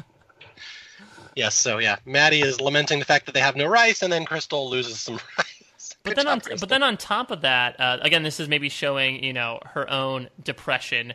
Uh, it's not through her eyes this time; it's more so through her, I guess, general stature. In that you know she feels bad for spilling the rice, and when they cook the rice, she decides to not eat any. And now, like, but she's also going to bring up this weird logic later of like, even though I said no a thousand times, you should have given me the rice. You should have known me. But at this moment, she's adamant to say, nope, I screwed up. Don't give me any rice. I'm just going to lie here and mope next to the fire. Yeah. And you're saying Yeah. you're not mad, but I can see it in your eyes. I can see it in your whole presentation. Yeah, it, it- it's a weird sort of play the martyr kind of uh, moment, right? Where I, I feel like that's how I might react in, in a certain way. Like if I did something, I'd just be like, no, you know what? I'll skip this one. You guys eat. But at the same time, you know, it's not that you know. There, there's different ways that this could play out. Like maybe you say, you know what, guys, uh, just skip me, uh, divide my portion among you guys and eat. And maybe you get a tribe that's just like, okay, cool, good on you, and they do that. But for the most part, they're just like, no, no, no, you got to eat. You know, you can't die, you can't starve. And you know, the problem is that Crystal then makes her point more insistent, which you know sort of gets to sort of you know, oh, I'm I'm making a big deal out of this. Like, oh no, I'm not gonna eat. You guys do the thing, and it's like, okay, either you need to give up your portion and let them and let them eat it, or you know, walk away or do something. But you know, standing here and arguing about it is just bringing attention to it. And you can hear Dan from the other camp saying, "I'll take her portion." Well, speaking of that, we're about to get to now. Surprisingly, Dan is not eating, but he's still able to alienate people, at least from um, Marcus and Corinne's perspective, because this is when Dan pulls the two of them aside and talks about how he feels a little left out. Yeah, I feel bad about this scene. I mean, this is one of those things, and I we'll talk about this obviously later, knowing more about Dan, what happens to him in real life. That this is a particularly heartbreaking scene, but yeah, it's it's one of the scenes where he basically says, you know, I'm very sensitive. I feel like you guys don't include me. Please, just no matter what you do, just include me, just so I feel like I'm part of the group. And it's just it's kind of a heartbreaking scene because you're you're not supposed to open up your vulnerabilities like that in Survivor. That's kind of a one of those unspoken rules don't just go up and be all needy. I need to be included, please. I feel bad. Like it's you don't see many people doing that. And then of course Corinne jumps right on it with what is he a former fatty or something? That's why he has no self esteem. So it's it's a it's this was an uncomfortable scene just watching now before kind of the real world stuff that happens. It, it, it is really tough because, like you said, Mario, it's sort of one of these things that we were actually, I know, sort of talking about this a little bit with Sugar earlier on in this podcast with this idea that, like, I think Dan, even though he claims he's analytical, analytical, analytical, I think he certainly brings a certain amount of, of emotion to the game as well, which, again, is not completely wrong. Uh, I just think that emotional plea does not play well on these types of people. I think both Marcus and Corinne are not necessarily susceptible to those types of arguments. So You could probably go to Sugar and make that argument, Oh, and yeah. she would she would totally buy it. But these two are definitely, and also considering his position, position in the tribe as it was going in, I do not think they're really susceptible to any of his pleas. Which, again, as you said, makes it all the more heartbreaking that like this is not a strategy on Dan's part. This is just him trying to be honest, and it's just playing on deaf ears just because of the temperament of these two people. Yeah, it's just a sad scene to watch. you get a little more insight into Marcus in this scene as well. And uh, I'm not going to say Marcus's downfall or something like that, but because you do see Marcus and, and you see him like in the scene, like Marcus does seem to have genuine genuine compassion for people there. But you know, when Marcus talks, you know, Marcus doesn't have like a bajillion uh, confessionals. But a lot of times when he does, when he's talking about the game, he's always talking like you know he's trying to you know Marcus was very end game oriented. Like I'm going to you know bring these alliance people and we're going to go. And so everything with Marcus was always kind of I'm not going to say two three moves ahead, but he was just kind of like I can't you know I've got this plan and I've got these people and I've got this sort of way that I'm going to be doing things and this doesn't work. And so you can see like here is that Dan's just basically like, hey guys, include me. I need this. And Marcus is like, I can't I can't include that in my plans and what's going on. You know, and, and this is it's this is sort of a hint because we're gonna get you know we're gonna get an insight into Marcus in the next couple of episodes as well. And uh, I think this is a, a one of the first couple signs where we're gonna see Marcus and how things are just not gonna go kind of maybe his way. Yeah, it's really a deep scene if you kind of read between the lines and look at what all the characters are doing and saying. Mhm. Yep, good point. All right, so it's time to, for the reward challenge, the Yeah, right away. Famous game of keep away. And this one's going to be fun because this may be the most lopsided challenge in a season full of lopsided challenges. So here we go. Kota wins. Yeah, Kota's going to win. I'll, we'll, we'll spoil it for you right now. So this game is essentially three members. So the three members of each tribe basically need to throw a ball between them. It's not a bouncy ball. It's sort of like a hollow ball filled with sand or colored powder, I think. Uh, but it's breakable. So they're trying to throw them to each other, while one member of the opposite tribe is trying to, you know, get between them. They're essentially playing monkey in the middle in a way, which again, really nice going with the African theming there. Uh, but the interesting thing is that they're playing this at the same time. So there are two rings where it's three Fang versus one Kota and three Kota versus one Fang. And essentially, the first tribe that either drops the ball or has it blocked ends up getting a point. The thing that always confused me about this challenge is I'm not sure what the rules were with what the attackers could do and what the defenders could do. Because we're going to see throughout this challenge that the attackers get super handsy. Like you have Bob mm-hmm. just like drop trying to drop tackle everybody. You know, everyone's flying around. Sugar being the lone exception. And I wasn't sure if the defenders like couldn't do anything because I mean, couldn't a viable strategy be like, hey, I'm gonna go pin Bob down while the two of you toss the ball back and forth until somebody else you know breaks on the other tribe? Yeah, I'm, I'm sure there was probably no rules on this one. It looks like it's full contact, anything goes. I mean, Randy is especially aggressive out there.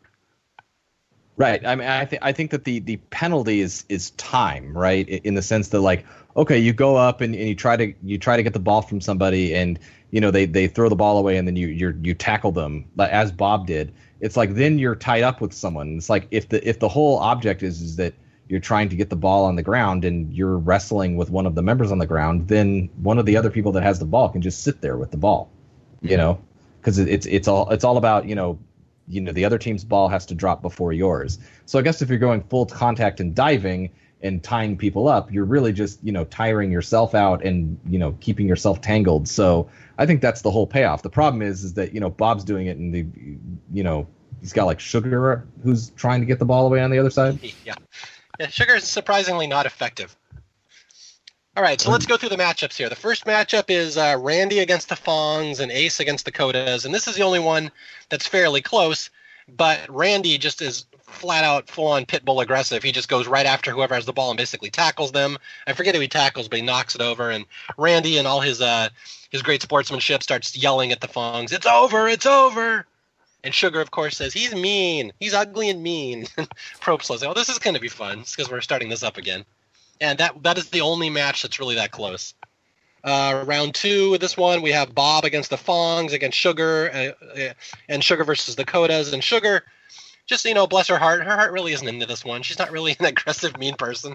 She is barely moving. She doesn't really have the aggression that Randy or Bob has. And sure enough, they're just all the Fangs are yelling at Sugar, "Do something, tackle someone!" And she's just kind of lost. Like, I don't really want to do this. I don't know what to do. And yeah, so anyway, it doesn't end well. And then at the end, Dan wins the th- third round for the Kotas, three in a row, which is good because they had to explain to Dan when you're throwing the ball to the teammate what that means. Not you're not throwing it aside from them or like into them or anything. So, so luckily they they use the Dan whisperer and they explain him. And Kota wins three in a row. It's not close. And as a reward, Kota wins a helicopter trip to a picnic on a on a cliff. on a crater. On a crater, yeah, sandy crater. Oh no, no, Dan's there. He's like inside the crater. I, I found it. I found the idol, guys. This is where I need to dig for. yes. So Kota's going to get a really cool reward. This is one that I really wish. You know, many people have made fun of me for mentioning that I don't ever watch anything in HD, but I really would have liked to seen this scene in HD. I bet it looked really cool on the cliff. Some really good uh, old school Survivor music on this. Some season one and two stuff they put together on uh, this scene. And I wrote that in my notes exactly. Like, hey, the old Survivor music's back in this scene. It's cool. All right, so yeah, so Kota gets to send someone to exile. Guess which Fang is going to exile for the fifth time in a row? See you, Sugar. Luckily, they have the fruit plate all set up for her, so she's got her usual fruit plate of every day. So anyway, yeah, and then Matty is at this point is Matty is just furious about Sugar. He's like, you know, she's worthless. She's a pinup model. She can't do anything, and he just is absolutely sick of losing. He's like, we gotta get rid of her, brah, for sure. All right, so let's see. We have the helicopter ride. We have the really cool picnic on the cliff, and then back at Fang. This is kind of where the drama is going to start. Is this where they get their letters from home too? Oh yeah, they all the Kotas not only get their is it that on this one? Yes, it's like seven seconds, so I don't blame you for not, you know, for not. They get their letters down. from home, and I mean, Bob goes crazy. So Well, the and the interesting thing as well is obviously during Randy's boot episode, they're going to embellish more about Randy's situation at home, where unfortunately Randy doesn't really have anyone at home. But again, it, it's as Paul said, it's sort of like seven seconds long, and it's mostly focused around Bob freaking out over getting to talk with his wife and kids, which is super sweet. But they do this one shot where it pans over Kota reading their letters, and if you notice real quick one person is just sort of observing anyone and doesn't seem to be reading a letter. So I'm just going to make the broad assumption that Randy did not receive a letter from home. And so he's just sort of looking over the cliffs and looking at everybody else enjoying their letters. Again, that's a broad assumption on my part, but considering what we find out about him later, I think it might be true. That sucks. Like, what would he get in his packet? Like address, personalized address labels from Red Cross and like from the charities and stuff. Yeah, bills. bills and Randy is bills. oh, I'd feel horrible if Randy was listening to this, but who the hell was he getting letters from? All right. So yeah, so we go back to Fang, and this is where we get the uh, the drama where Matty is just going off. He's like, "I've never been so humiliated. We lost. We got embarrassed." He's like, "Why even bother competing? We get crushed in every challenge." And and Matty tells Ace, "You know, I know you're close with Sugar, but she's got to go. She's worthless. She can't do anything in challenges. She's terrible." And Ace, of course, doesn't want to lose Sugar because you know that's what he considers as this is my my airhead blonde sidekick who will do anything that I say. So Ace is trying to push the vote off to Crystal and said, no, let's get rid of Crystal. She's equally bad, which may be a valid point. I mean, why wasn't Crystal in the middle there? You think she would be a good target to try to throw the ball over? Considering what you did to that pineapple, I don't know if a ball right in her face she'd even be able to hit it. That's, that's a good point. Valid point. But this is like where this pair stuff in Gabon like really sort of drives me crazy. And I get the fact that Sugar and Ace are a pretty tight alliance, and I know that you know we talk about how like Matty and Ken may have a sort of thing going on, but it, it's tough because I I know that the, the the battle lines are being drawn here, and it seems like on one side you have Ken and Matty and Crystal who are going to be this kind of like three pair that that are going on here. But you know it's funny because like Matty is upset with Sugar, and he's telling Ace we need to vote out Sugar, but you know Ace is like can't do that. You know, it's got to be someone else. And a lot of times in Gabon, I find that, you know, these people are like, I'm willing to vote anyone out except this person and also this person, and you don't want this person. So really, like, instead of having like five available people that we could vote out, it really is like two or one. And it creates all these sort of problems. And here is sort of a problem where like Matty is upset, like Ace wants to survive further in the game. They're upset at Sugar, and Ace is basically like, Well, you can't vote out Sugar. Why don't you vote out Crystal? And Matty's like, Well, I don't really want to do that you know, and so it sort of it sort of gets this problem for Ace, you know. Yeah, it gets really complicated here, and now of course we get the other side of the coin where Kenny and Crystal, who are now spending a lot of time together, say, you know what, let's team up and get rid of Ace. We could just we could blindside Ace, and Crystal will tell us in a confessional he's the devil and he has to go. So there's a lot going on of anger here at Fang, and it's it's funny how it's going to work out that Sugar's going to be right in the middle. Lots of Fonger. Yes, lots of Fonger. Well done. All right, so yeah, so uh, And this is where Sugar, we have a confessional with Sugar, which I, I circled here in my notes because I think it's important, where she says, you know, people think I'm dumb, people think I'm naive, but like I'm not sticking with Ace because he controls me. I'm sticking with him because he's the strongest player. And it's a it's a very good way of thinking. It's one of those things like he's not using me, I'm using him. I'm just riding him until I can get rid of him. So it's a very interesting Sugar quote that here there that will come in handy later in the episode. All right, and since this episode moves right along, hey, it's time for the immunity challenge. And this log rolling. The, uh, log rolling, which Bob helpfully tells us he won which a uh, log rolling competition back in college because of course he did. Of course Bob won.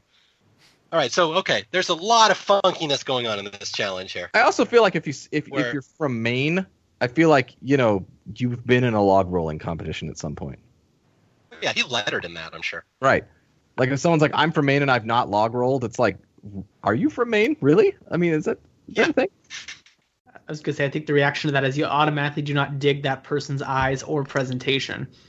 Yes, I was too busy gathering lobster, didn't have time to log roll. All right, so yeah, there's, there's some, yeah, whatever. It's Maine. Maine is kind of close to England. That, that, that's your ace impression right there, Mario. there you go.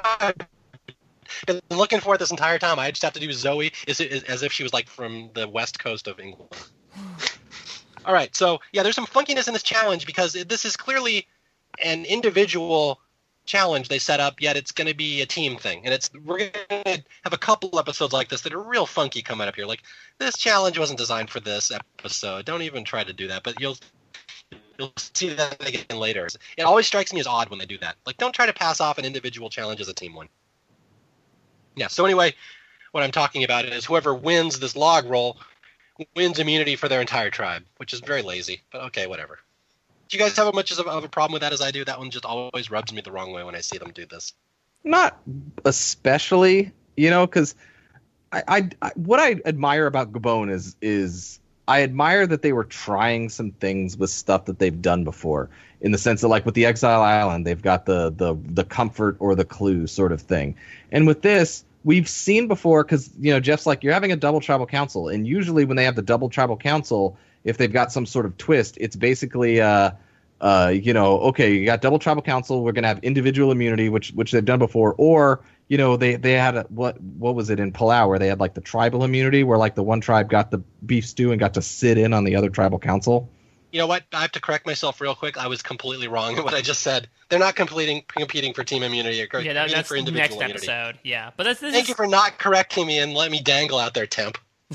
well, it's it's still a little strange though because I think we you can definitely sort of put some question marks next to the immunity challenge for next episode and whether or not that was meant for a merge. But this could arguably be like I'm wondering if this double tribal council was planned at this moment you know because it, again it just seems a little odd for this planning to especially to have it happen in the same cycle as a reward challenge. This might be the only double tribal council that happens within the typical three day cycle which again contributes to the sort of fast paced nature of this episode but it comes to some really interesting plotting elements that we're going to even talk about after this where they make the choice to instead of going back and forth between the two camps to show one side entirely first then go back earlier in the day and show the other side. Right and then we get we get the we get the challenge right? And it's like like i said they they you know sometimes if it's a team one they they win and they get to you know look at the other person's tribal council. Or you know they had the thing where like one person gets to assign an immunity to the other person which is going to happen here. But like they do the log rolling contest where basically if you lose you get eliminated. But then they have a finals that has three people at one time. Yeah. And you know they, they just had had things going and then you know marcus wins immunity and then he just on the spot given immunity to the, someone on the other tribe. It was just sort of you're right, Mario. It's it's sort of weird. Yeah, it's, it's it was all it feels very thrown together here. Like this wasn't what they planned to do. Like points for trying something, but you know, it's how it okay. goes. To clarify, yes, one person wins this, wins immunity, and there's a twist after the challenge, which we will find out they get to give immunity to someone else. So I will go through the uh, the results here, including one surprising one we're going to get, which I completely forgot about. All right, so we have Dan versus Ace, and of course Ace wins because that's Bond villains are notoriously good on the log like that and then uh, so Dan falls off. And then we have Charlie versus Crystal, and Charlie wins very quickly. Surprisingly, Crystal not good on a unstable platform. yes, Charlie. Crystal basically falls off as she's getting her balance at the start. She never actually gets the challenge going. Then we have Marcus versus Matty. Marcus wins that one. Uh, Susie versus Randy. Randy wins. Randy taking down the Titans, taking down Susie. Then we have Sugar versus Ken, Sugar wins, beats the video gamer. She found the one person she could beat, although she will surprisingly beat another person in the next round. And then Bob versus Corinne, where Bob points out, you know, I, I won one of these in college once. And Corinne's like, of course he did. So Bob wins that round. Go to round two, we get Charlie versus Ace, and this is a very good matchup, but Ace wins. Ace goes to the finals. Then we have Marcus versus Randy, where Marcus wins, so Marcus will join Ace in the finals. And then the big one, the complete mismatch on paper, Bob, the log rolling champion, against Sugar, the pinup model, who has been repeatedly described as worthless and unathletic in every challenge up to now. And somehow Sugar beats him when he slips and falls off. So it's like the big upset. Sugar makes it to the finals, and we get to the finals, and like Jay pointed out, you have three people in a log roll, so the person in the middle has a huge disadvantage because Mhm. they can't see the feet of the person behind them. And so, who is it? Uh, Ace in the middle? Yeah. Mhm. Yeah, Ace starts with his back to Marcus. You think you'd want to be facing Marcus. You think Sugar might not be the challenge there, but Ace starts in the middle. He looks at Sugar's feet, and Sugar falls, and then Ace falls, and Marcus wins immunity in the very odd three-person log rolling finale. Can't we just stick to final two people? Final three is not that great. Is this technically is this a, a log truel or is it still considered a duel? Oh, it's a duel. We've seen the paperwork on this one.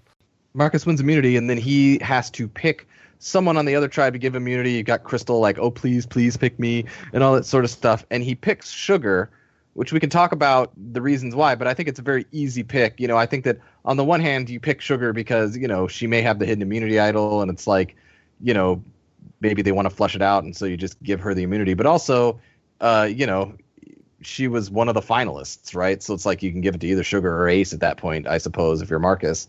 And it's like, you know, you- I feel like that's always a good diplomatic move. Like give it to someone who was almost who almost won, you know. So so so you do that. So yeah, so Sugar has immunity for Fang going into uh, that tribal council, which any plans that uh, they had of, of that Matty may have had to try to get rid of Sugar, well, they're dashed.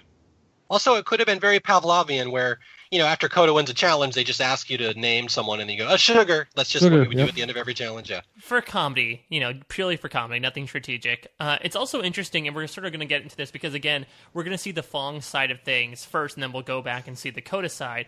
But it's so interesting thinking about, you know, Sugar is going to flip on Ace here, and there's obviously a lot of questions as to why she does it. But I think one large contributing factor is actually due to Marcus. I do wonder if she didn't have the immunity necklace around her neck would she have tried something like this? Because I think it's shown in Survivor seasons past how when you have that extra guarantee of safety that you definitely won't be going home, sometimes you're more liable to, you know, make those flips. You know, like Rob Cesternino in the Amazon flipped at Final Seven when he had immunity.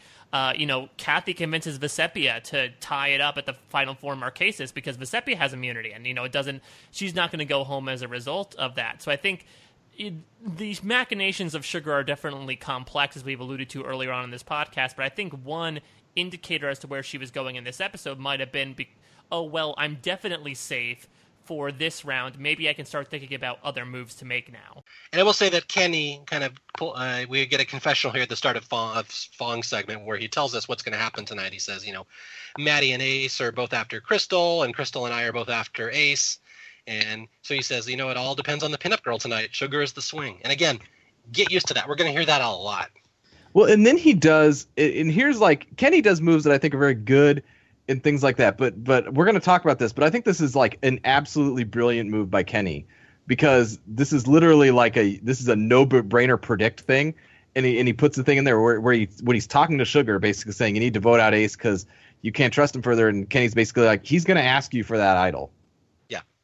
Mm. Which Yeah, duh because he knows she has it and she's already immune, right? Like that is that is so an easy prediction to make and he's just like he's gonna ask you for the idol and he wants it for himself and and sugar's like oh yeah oh really and then ace is like hey can i have that idol and sugar's like oh boy there it is Yeah, no, it makes Kenny look real smart. Which again, you have no idea if Sugar would have turned on Ace anyway. You have no. It's hard to really get inside her head, but the way it's presented in the episode, obviously, is that Kenny says, "Yeah, well, you know, he's going to take the idol from you. He's going to blindside you. He's a snake. He makes fun of you. He calls you an idiot." And Sugar's like, "Oh, well, maybe we can blindside Ace then." And so it's it's always set up very much like Ken controls this. But again, you have no idea. We it's it's almost impossible to gauge what Sugar's motivation is during the season. And that's what I'll give Kenny credit for because it's not only this boot, but with the Charlie boot as well, which is Kenny spreading believable misinformation. Where this is a good Yeah. case here where he says, like, oh, you know, Ace and Matty were saying that you're only good for the idol. Did they say that? Most likely not. But because it's sort of like in the characters of Ace and Matty, it could be something that you're susceptible into believing, which is one reason I think, as we said, of many, of why Sugar decides to join up with Crystal and Kenny here. And there's a there's a great scene we hear where where you know Ace pulls Sugar aside down by the dock and he's like, "So, uh, I think it's time you can give me the idol now." She's like, "Well, I don't know. I'm not sure we need to tonight." And he's like, "But if I don't have it, they can vote for me." And she's like, "But they would need my vote to vote you out, Ace, and I'm not going to turn on you." And he's like, "So you're willing to risk it on my neck?" And she just kind of looks at him like, "Yep, totally willing to risk it tonight, Ace." So yeah, so again, sugar. It all becomes about what's sugar decision, what's her motivation. Again, this will be time and time again in the season where every focal, every big focal point is going to start coming down to what sugar is going to decide. And it's again, is it intentional? Is she trying to do that? Is it just luck? But man, is it it's easy for her to start dominating the uh, narrative when this starts happening. it gets weird though in in the sense of this vote because this okay we'll get there but like ace is gonna go home tonight and he's gonna go home to a three to two vote. But you look at this fact like this fang has five members left and clearly matty and crystal and ken are in alliance. So you're sitting here going like they already have three. It shouldn't matter what what necessarily what uh, Sugar does in this vote, right? It's Oh, just wait. she and Ace are outnumbered. But then you have this Matty thing where he's like, I promised that I would never write Ace's name down. And you've got these like complications that come in. Like this season's so weird with those. We're like clearly Matty and Ace are not in a majority alliance together. Like I know that they made a little pact and all that sort of stuff, but like writing's on the wall. They keep losing, and you've you know Matty's got this like three alliance with Crystal and Ken, and he you know, but he's like, I'd rather just vote against Crystal than break my word with Ace. It's so weird. Yeah, yeah I mean, it's just Fang is always way more complicated than it needs to be. It's just a classic example. Uh, Right down the road, it's always like that. Right, where, where Ken has the, I think it's the the title of the episode where he's just like, it's it's up to the pinup model, and it's like it shouldn't have been. Like this is a this is a textbook. Just let's vote someone out, and it's like they had to make it complicated. Yeah, and we'll talk about this more in a second. But man, is it interesting how Sugar ends up in the middle here when she shouldn't need to be. I mean, she's with Ace. But uh, okay. So anyway, we go to tribal council, and uh, you know everyone's talking about Crystal spilling the rice. It's still you can't have a Fang scene without rice being part of the discussion. Well, it's a Shakespearean drama, Mario. yes, yes. So uh, yeah, Ace calls tells tells Sugar that or uh, Crystal, you know, we weren't mad at you. You were just uh, delusional. No one was mad at you. And Crystal's like, oh, so now I'm crazy. So here we go. And then Sugar points out, you know, Jeff, this is why we don't win. It's because everyone has petty feuds, which is a perfect example of Fang. So anyway, yeah, the whole bickering comes down. It's really going to come down to Sugar in the middle, and so we get to the vote. Um, Crystal votes for Ace, and she goes, she leaves out the part I think she didn't mention on Kelly, where she says, "Go home." Not, not the forget you. So again, she's she's piecing together these phrases. She's like, I, I got to consolidate. I really got to figure out this key phrase. It's like Coach spelling out Dragon Slayer in her own way. She's building up to her catchphrase later. And ironically, she does she does drag instead of run. she does. All right, so this is the thing. This is what I have to point out about Sugar. And again, I know Gabon is not everyone's cup of tea, but it's so interesting. You know, Sugar, she is just a uh, a dichotomy. Every single time you think she's going to go one way, she'll go the other way. Where you know, I'm the good sweet one. I don't want all these mean people here. And then when she votes for Ace, she writes his vote and she writes Ace hole, which again, asshole. She writes asshole. She basically calls him an asshole. Yeah, That's not what Sugar would do. Sugar's the nice, sweet one. She doesn't do mean names. And again, I, I point out that acehole because it's a blurred in the episode. A lot of people I've talked to over the years didn't realize she actually writes that, but because they blur it out. But you can see it's ace dash, and I've seen the picture before. It's hole. So she calls Ace an asshole, even though he's theoretically her best friend. What the hell, Sugar? Where's this coming from? Yep, doesn't make sense. It's a term of endearment. Like, but yeah, you look. the lights hole. Does, does anybody have the full video of her voting confessional? Because I know there's a picture of her like winking at him, and and what she's calling him an asshole. Like, what the hell? What is Sugar's? What is her character? What is she playing now? Do- He's an do you ace hole, the- but he's uh he's her ace hole. So Paul, you must have seen her t- entire unedited voting comments. nah, I you know Renee was slacking. She didn't provide that footage for me, so I'll get on on Renee. She's a real ace hole herself. So it's not available anywhere on the internet. Temp, It this is what be. the I temp is for. Temp, go Yeah, research Jem, did you You, you you guys send off Ace. I'll do some research. Okay. but yeah, it's like I never understood Sugar's character because she just goes nasty there, and she doesn't have to be, and like she's smiling and winking at him in her vote. So I don't know, but it's, I just find it very interesting that it's impossible to pin down what Sugar's character or motivations are at any point this season. But yeah, and, then, and like Sugar's like laughing, she's like smirking and stuff when Ace gets voted out. She thinks it's hilarious. And Matty, of course, is so pissed because now he just lost Ace, his, his ally that they've had a, an ironclad alliance for 48 hours. So anyway, it's just one of those scenes I always find fascinating, and this will not be the last time that Sugar will be in a scene where it's impossible to discern her motivations. All right, so Sugar's full voting confessional, of course, sheds no more light on the situation. Uh, her voting confessional says, You told me to cut off the head of the snake. Well, I'm not as dumb as I look. Thank you for the great times, which is probably when she does her little wink face, which, again, just raises further questions. But it seems like her entire voting confessional just has this tone of, like, You thought you were really smarter than me. Well, joke's on you, asshole, or acehole, as it were. it's great. And again, this is just the first really odd sugar moment. We're gonna get a couple more. Uh, and anyway, we get a and we go to commercial, and this is where we get the coming soon Kota's Tribal Council, and they show clips of what it's going to be like. Like you don't need that. We know it's coming. We're not idiots. Yeah. Well, I just wanted to say no. I, I want to say real quick it's it's this problem and, and we've seen it in survivor and we've seen it time and time again it's where one person finds the hidden immunity idol and then someone you know and they share it with a, an alliance partner and then the alliance partner is like you mean we have it but yes. it's never really a we for the most part like sometimes it is the horsemen and things like that. But you know a lot of the times and people have certainly used idols on other people. I'm not saying that everyone always just keeps their idol for themselves but it's just one of those hubris things where like sugar has the hidden immunity idol and ace is like well then we have it mr bond you know and and and then he's just like let me use your hidden immunity idol tonight. I need it or else i'm gonna have to shoot off my pinky toe.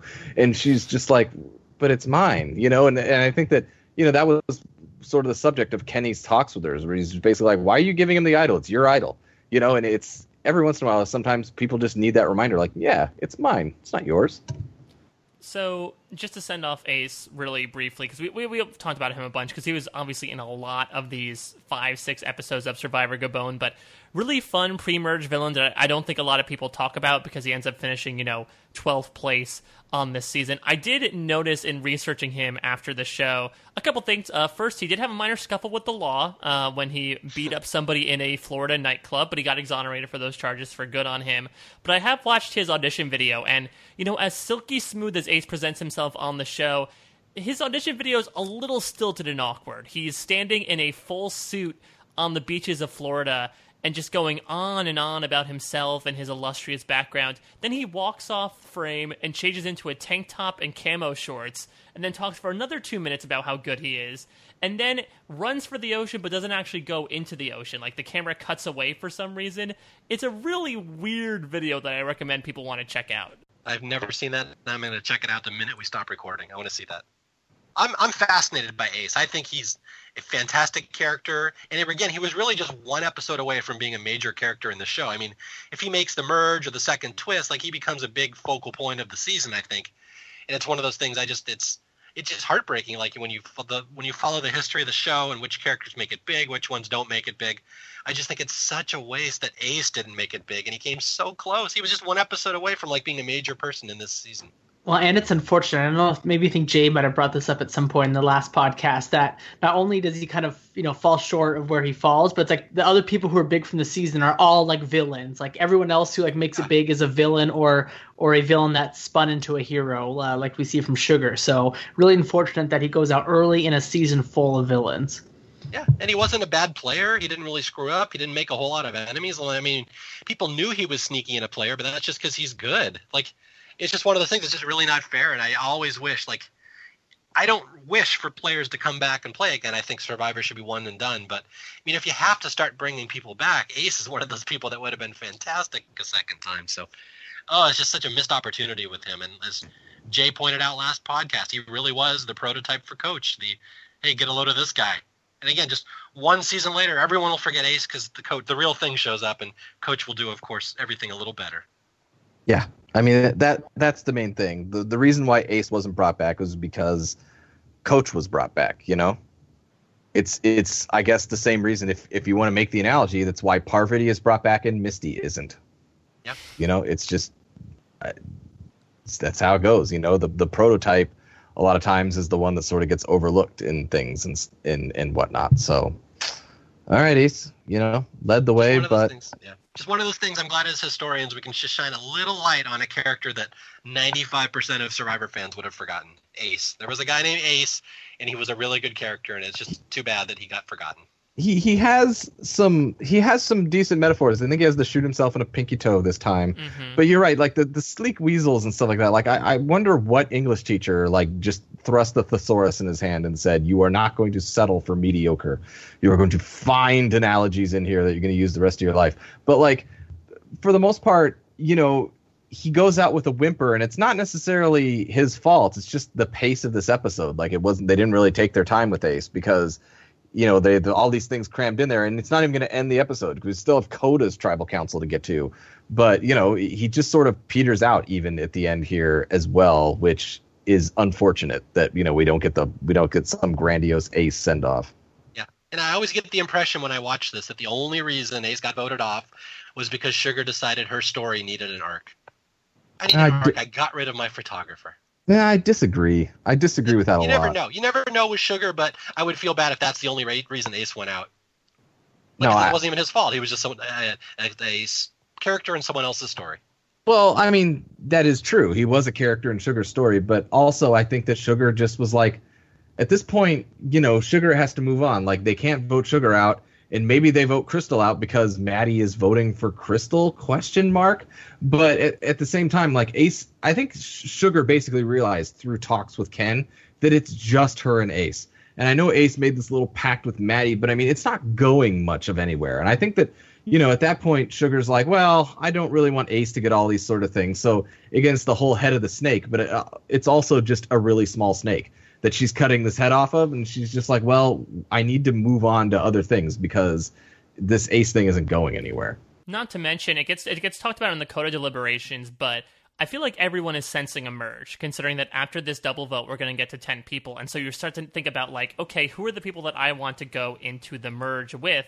And so you sort of get to this level sometimes on Survivor where sometimes the merge boots are, you know, the really athletic guys that are threats and challenges. But in this case, it's almost like anticipating that merge boot. and It's the merge boot before the merge boot, where again, Ace got voted out, voted out for a myriad of reasons, but one of them might have been, oh, he's strong in the challenges. There's probably going to be a merge coming up. We don't want to compete against him. Let's get rid of him now.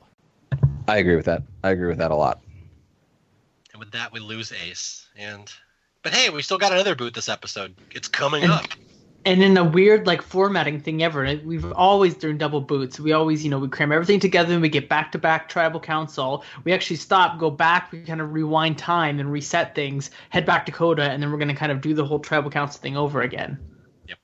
Yeah, we're going a little genius. The genius editing here. We're going out of sequence. kinda it's pretty straightforward on kota for the most part in the sense that they're they're all pretty much agreed they want dan to go but someone brings up well susie's kind of worthless and or you know dan may have the hidden immunity idol because he did go to exile that one time before sugar Yeah. so you know they're they're talking about it and i mean they don't i don't know if they ever go out and say it like in, in a super obvious thing but they're basically like maybe we'll split votes i don't know and it all seems pretty straightforward until Corinne talks with Susie. Yeah, it's uh, one of those things. By the way, the things not to say to Corinne number 500 here, where yeah, people don't remember this. It's hyped endlessly in the promos for this episode, and the later in this episode, where where Susie is talking to Corinne and they're talking about who to vote for tonight, and Susie's like, "Well, I was thinking of voting you because you're kind of weak," which again. Don't say that to Corinne. That's a bad idea. So, well doesn't she in the moment she she criticizes her like what she does around camp it's not a tribal council that she then also piles on that she's oh, like yeah. not as strong as her Yeah. yeah so just pile on the corinne and then of course we get a wonderful you know uh, level-headed response from corinne in a confessional i hate her hate her hate her i want to stab her in the face Yeah, not not a good look from Corinne later when she calls Susie loco in her cabeza. It's just, "Ugh. oh, Corinne, oh God, you do good sound bites, but sometimes it makes it makes it tough for us to really enjoy you. It, yeah, I mean, and, and this is something where like it's funny. Like I don't know why exactly Susie said that to Corinne, but at the same time, like sometimes I do that in the sense that like you're just a little over honest. Like, I mean, Susie's not gonna vote for Corinne. Like Susie's with the plan with them and stuff like that. But she was just like, you know, to be honest, that's really good that we've got this other thing because I was thinking about you, and it's one of those things where like I don't think she's saying it for leverage or for things. She's just making chit chat, right? And she's like, well. I was thinking about voting for you, but I'm totally not going to vote for you now. But it's like, don't say that. Like you don't, you know, Survivor is a game where I feel like honesty is a is is a decent way to go a lot of the times. But like, don't offer honesty. Yeah, it's, it's interesting in that again, Susie is I think one of the big X factors that comes with this season in a way where like I think a lot of people looking back on the season are going to say, wait. Susie was within one vote of winning, and we saw like her basically do nothing outside of flipping on Marcus and winning a couple of immunity challenges. But from what I've been gleaning from the exit press I've been reading so far, it seems like Susie was a little cold blooded in this game. Apparently, like at camp, this is an example of it. She would sort of have no filter, or at least she would sort of like tell people that they were going, or she really did not have many emotions associated with the people in the game, unlike people like Sugar or Dan, for example, because she always just kept saying, "Oh, it's just a game. They're just players in a game." And this is one example of it where clearly this attitude is sort of disparate with everything else going on, where these people are having emotional reactions to almost Susie's lack of emotion in some of these game moves. So she was cold-hearted. She was also loco in the cabazon. Is that the word? That helps. Oh, I got that right. No, it's your it's, your Spanish is impeccable, Mario. Yeah, but I've heard I've read that as well that that Susie was actually quite cold-hearted, and you don't even see any of that in the episodes. They give her no edit whatsoever, other than you know Corinne just you know uh, piling on to Susie. I hate her. I want to stab her in the face. I want her gone yesterday, and this will continue the whole rest of the season that she just hates Susie.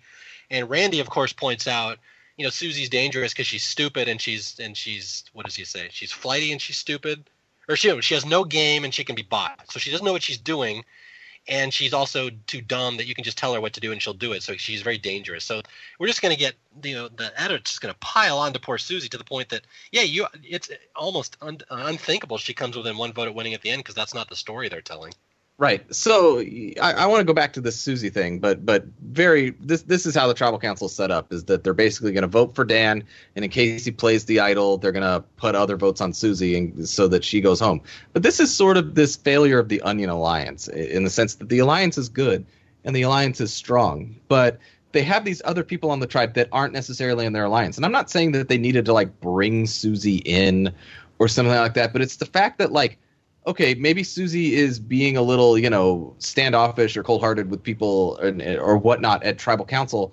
You know, and, and I will give Corinne credit. Like Corinne cuts a, a, a, promo, and I get that fact. But you know, as Susie's telling Corinne, "Yeah, I was going to vote for her," you can see Corinne playing it off. Like Corinne talks nicely to people, which I think is good. And I'm not going to say that Marcus talks meanly to people, but you sort of get the feeling like Susie's just like, "I'm not with those guys."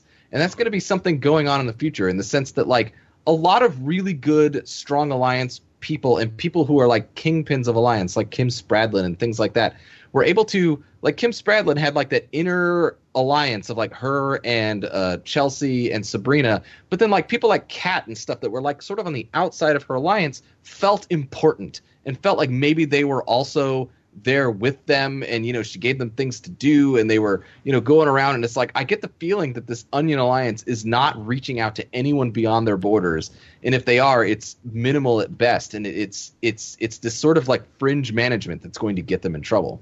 I will say though they, that they specifically point out in this episode where it's now official that randy has officially joined the kotas the kota 4 yeah. And Bob has kind of been pushed out. So they are reaching out peripherally to like Randy. He's now officially, and they, they still kind of have Bob, but it is official. This is the first episode where they mention that Randy is now an onion. All right. Oh yeah, so, Bob. yeah, Bob, Bob. Yeah, Bob's here too. Oh, Our, Bob. Yeah. Start of the season, Bob. Yeah, I remember. There's that guy also. He's also in the in this season. Okay, so we're going to tribal council. It's uh, basically going to be Dan or Susie, and you know there's pros and cons for each. And as Jay said, they're basically splitting the vote, even though it's only hinted at in the episode. Like you know that's what they're doing. They're trying to flesh out the idol in case analytical Dan found it, uh, you know, near the Sandy crater. So uh, yeah, we get a tribal council, and this is where we get the scene we just alluded to, where Susie said, "Oh yeah, you know, I was thinking of voting out Corinne. Also, uh, uh Corinne's kind of weak. I think I'm stronger than Corinne. So again, don't say that to Corinne." Well, they, they do that Keep whole like, you know, yeah, they, they do that whole, you know, oh, you know, some people contribute more than others, blah blah blah blah blah. And you know, someone mentions that you know, like Jeff was just like, well, Susie, what do you contribute? Do you think you're strong, or we can, and, you know, Susie's like, you know, saying, you know, hey, some of us are more uh, suited to other things and challenges than others. And Jeff was basically like, well, you've been sitting out a lot, or you know, he's doing Jeff Probst things. And then she's just like, well, I don't think I'm the weakest. Oh, who are you better than? And which is always a great Jeff Probst follow up. And then she's just like, well, I think I have more upper body strength than Corinne. It's like, oh no. Yes. And you have to admit, in the moment, in the moment here, Corinne, even though she does have a lot of venom that she spews during her confessionals, I think, like you said earlier on with her conversation with Susie, she plays it off pretty well here. Yeah. You know, she gives the very like lawyer-like thing, even though she's not a lawyer, of saying like, you know, I don't want to insult her. I think she's very skilled, and I think she does have athletic talent. And Jeff's like, what? no, she just insulted you, and she's like, I, yes, I understand that, but that's why I'm saying that I don't agree. And she basically like spins it like, I admire Susie for not having a filter. You know, I, I live my life without a filter. You know, maybe if you want to earn my respect, you should start saying what you mean more. Right, and and I think that's what people forget about Corinne's character so far. Is I mean, Corinne has not been like front and center of this of this season so far. I mean, it, it's how it goes. But you know, with with Corinne's final final tribal council and you know, sort of her life on podcasts. You know, starting with uh, with Rob's podcast with the with the previews, and now she's got her own podcast, which which you know, good on you for all of those those sorts of things. And it's like she's known for like the cutting promo and the biting promo, and she was brought back on a season based on that you know cutting and biting promo. But as you can see here, she's very diplomatic in the game. Yeah, and as we all know later in the season, Sugar will say what's on her mind, and Corinne immediately respects Sugar for saying what's on her mind. Yeah, I mean, Corinne is very diplomatic, and she's diplomatic to everyone. Again, I feel like the failure of this Onion Alliance, which includes Corinne and Marcus and stuff like that, is that they're not taking care of people beyond their borders as adequately as they should. But by by no means do I think they're being blatantly mean to everybody. You know what I mean? It's not like a us versus them. It's they're they're being diplomatic, but they're also not giving them the feeling of yeah, you're with us and we're totally like tight and final three and you know all that sort of stuff, which you sort of need to do. But yeah, Corinne is I think playing the game well at this point.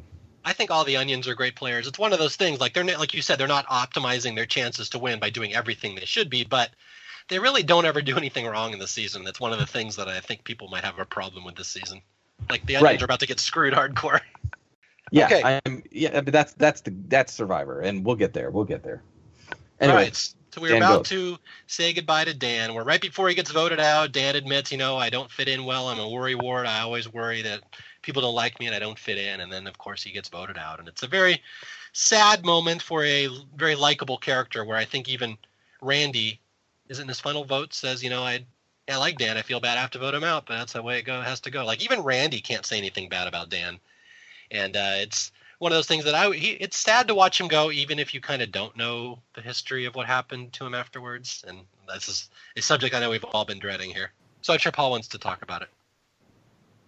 Yeah, no, I mean, I, I just completely agree with you that I think even before you know what happens in real life to Dan years down the down the line, is that you do feel bad for him because you feel like he's just the whole time he just is kind of like a puppy dog that's just like he's trying, he's just like seeking you know approval this whole time, and when he gets voted off, it, it just you like your heart breaks for him as he walks out, like he's just so bummed about it.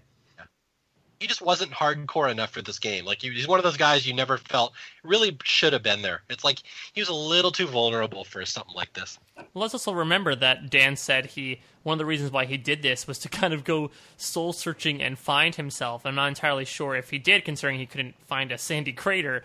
But I mean, uh, you know, again, the elephant in the room. We brought it up last time. Uh, early on, I believe it was in actually in January of 2016. Uh, Dan suddenly passed away, and it was extremely sad. I know that uh, Rob had a podcast with both Randy and Kenny where they really talked about all the great times with him. As you said, Mario, I think Dan was probably one of the closest people that Randy had in the game, and so to even lose him eight years after the fact was still, you know, extremely effective. And so, you know, our heart goes out to his family at this point, even a year plus after the fact. And yeah, it's it's weird watching it back, knowing exactly what happens to him, but you know, I think good and the bad, I'm glad he's sort of memorialized in this way because I do think that this is the true Dan. I know they talk earlier on in this tribal council about the benefits and drawbacks of not having a filter and showing who you truly are as a person.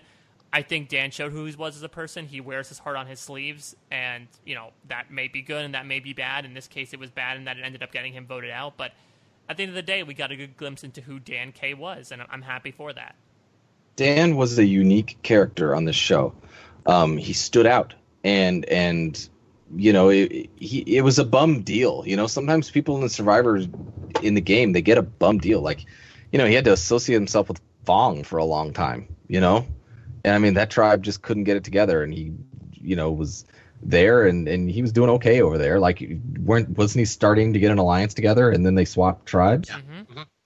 You know, and and so he was on this tribe that loses right from the start, which I just man, that would just tear me up. Like if I were on Survivor and we just didn't win all the time. Then he gets switched from he he finally gets gets footing and gets people on his side and then the tribe switches and he gets switched over to this Kota tribe where they're pretty well established as the onions and he's not part of it and it's like you know he just kind of got a bum deal in the game and but even with that like like you said he, he got some great moments and um you know we really rarely do i say we get to see somebody on survivor. We just see a character or tv person. I feel like we got to know dan a little bit which we don't for a lot of people. And um uh which which is which is exciting. Uh it's also scary because you know you sort of have to become vulnerable for that. And uh, it was it, it was very nice to see uh, Dan play Survivor uh, for the time that he was out there.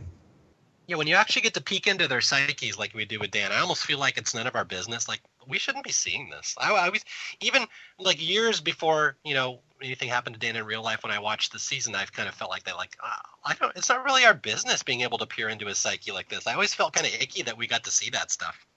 Right, and, so and it's it's, just one. Yeah, it's just one of those things. I just feel horrible that he that he had that experience. It was just so you can tell it was just raw and emotional for him.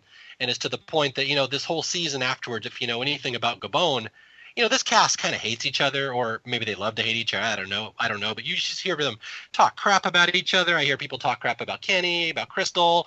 I know Randy and Sugar, I've heard them talk crap about each other to the point, and I will even say this. I know Randy and Sugar are both listening to this podcast, and I've, I almost feel guilty saying a good thing about one or the other, knowing it might piss off the other one. Like that's the kind of the Gabon cast, their relationship that I've seen them have. But I've never heard anybody say anything bad about Dan, even you know before he died. Like he was one of those guys. Like yeah, he was just a nice guy. Even the Gabon cast says that, so that says something about him.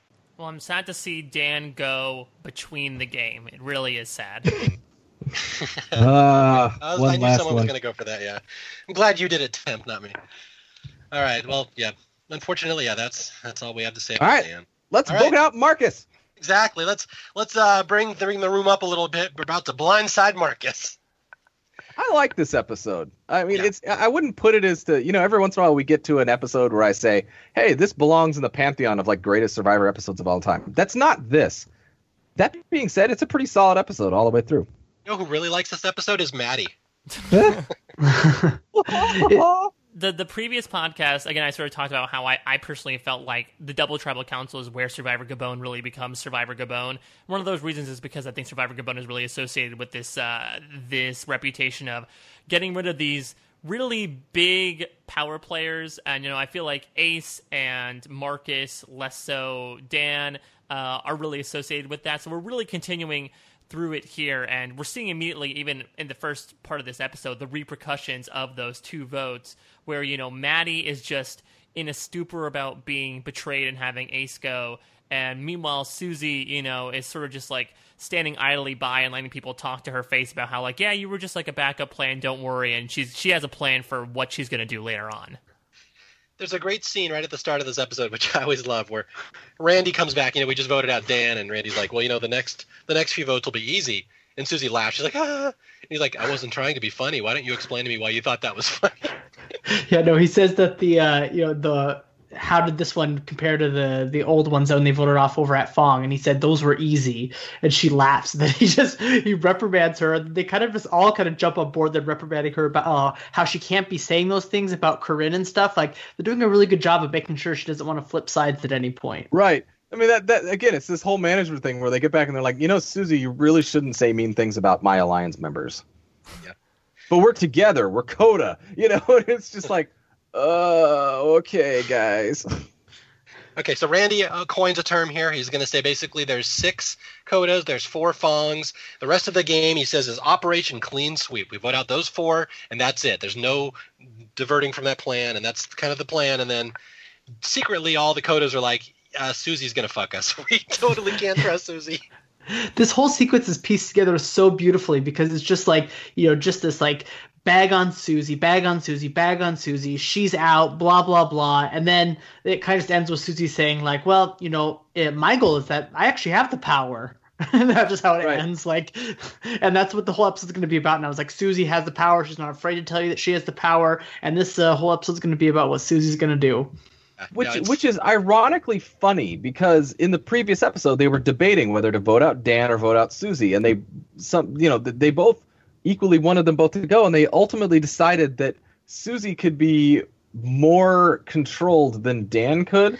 Hmm. Whereas, like, you had yeah. Dan basically saying to them, like, please include me in your alliance. And Susie's like, I don't really care whether you live or die. And they're like, hmm, tough choice. Gonna go with Dan. Well, you know, she's, she's like, playing hard to get, Jay. We all know that's the way to attract a mate. oh, yeah. That's, that's, that Susie's such a bad girl.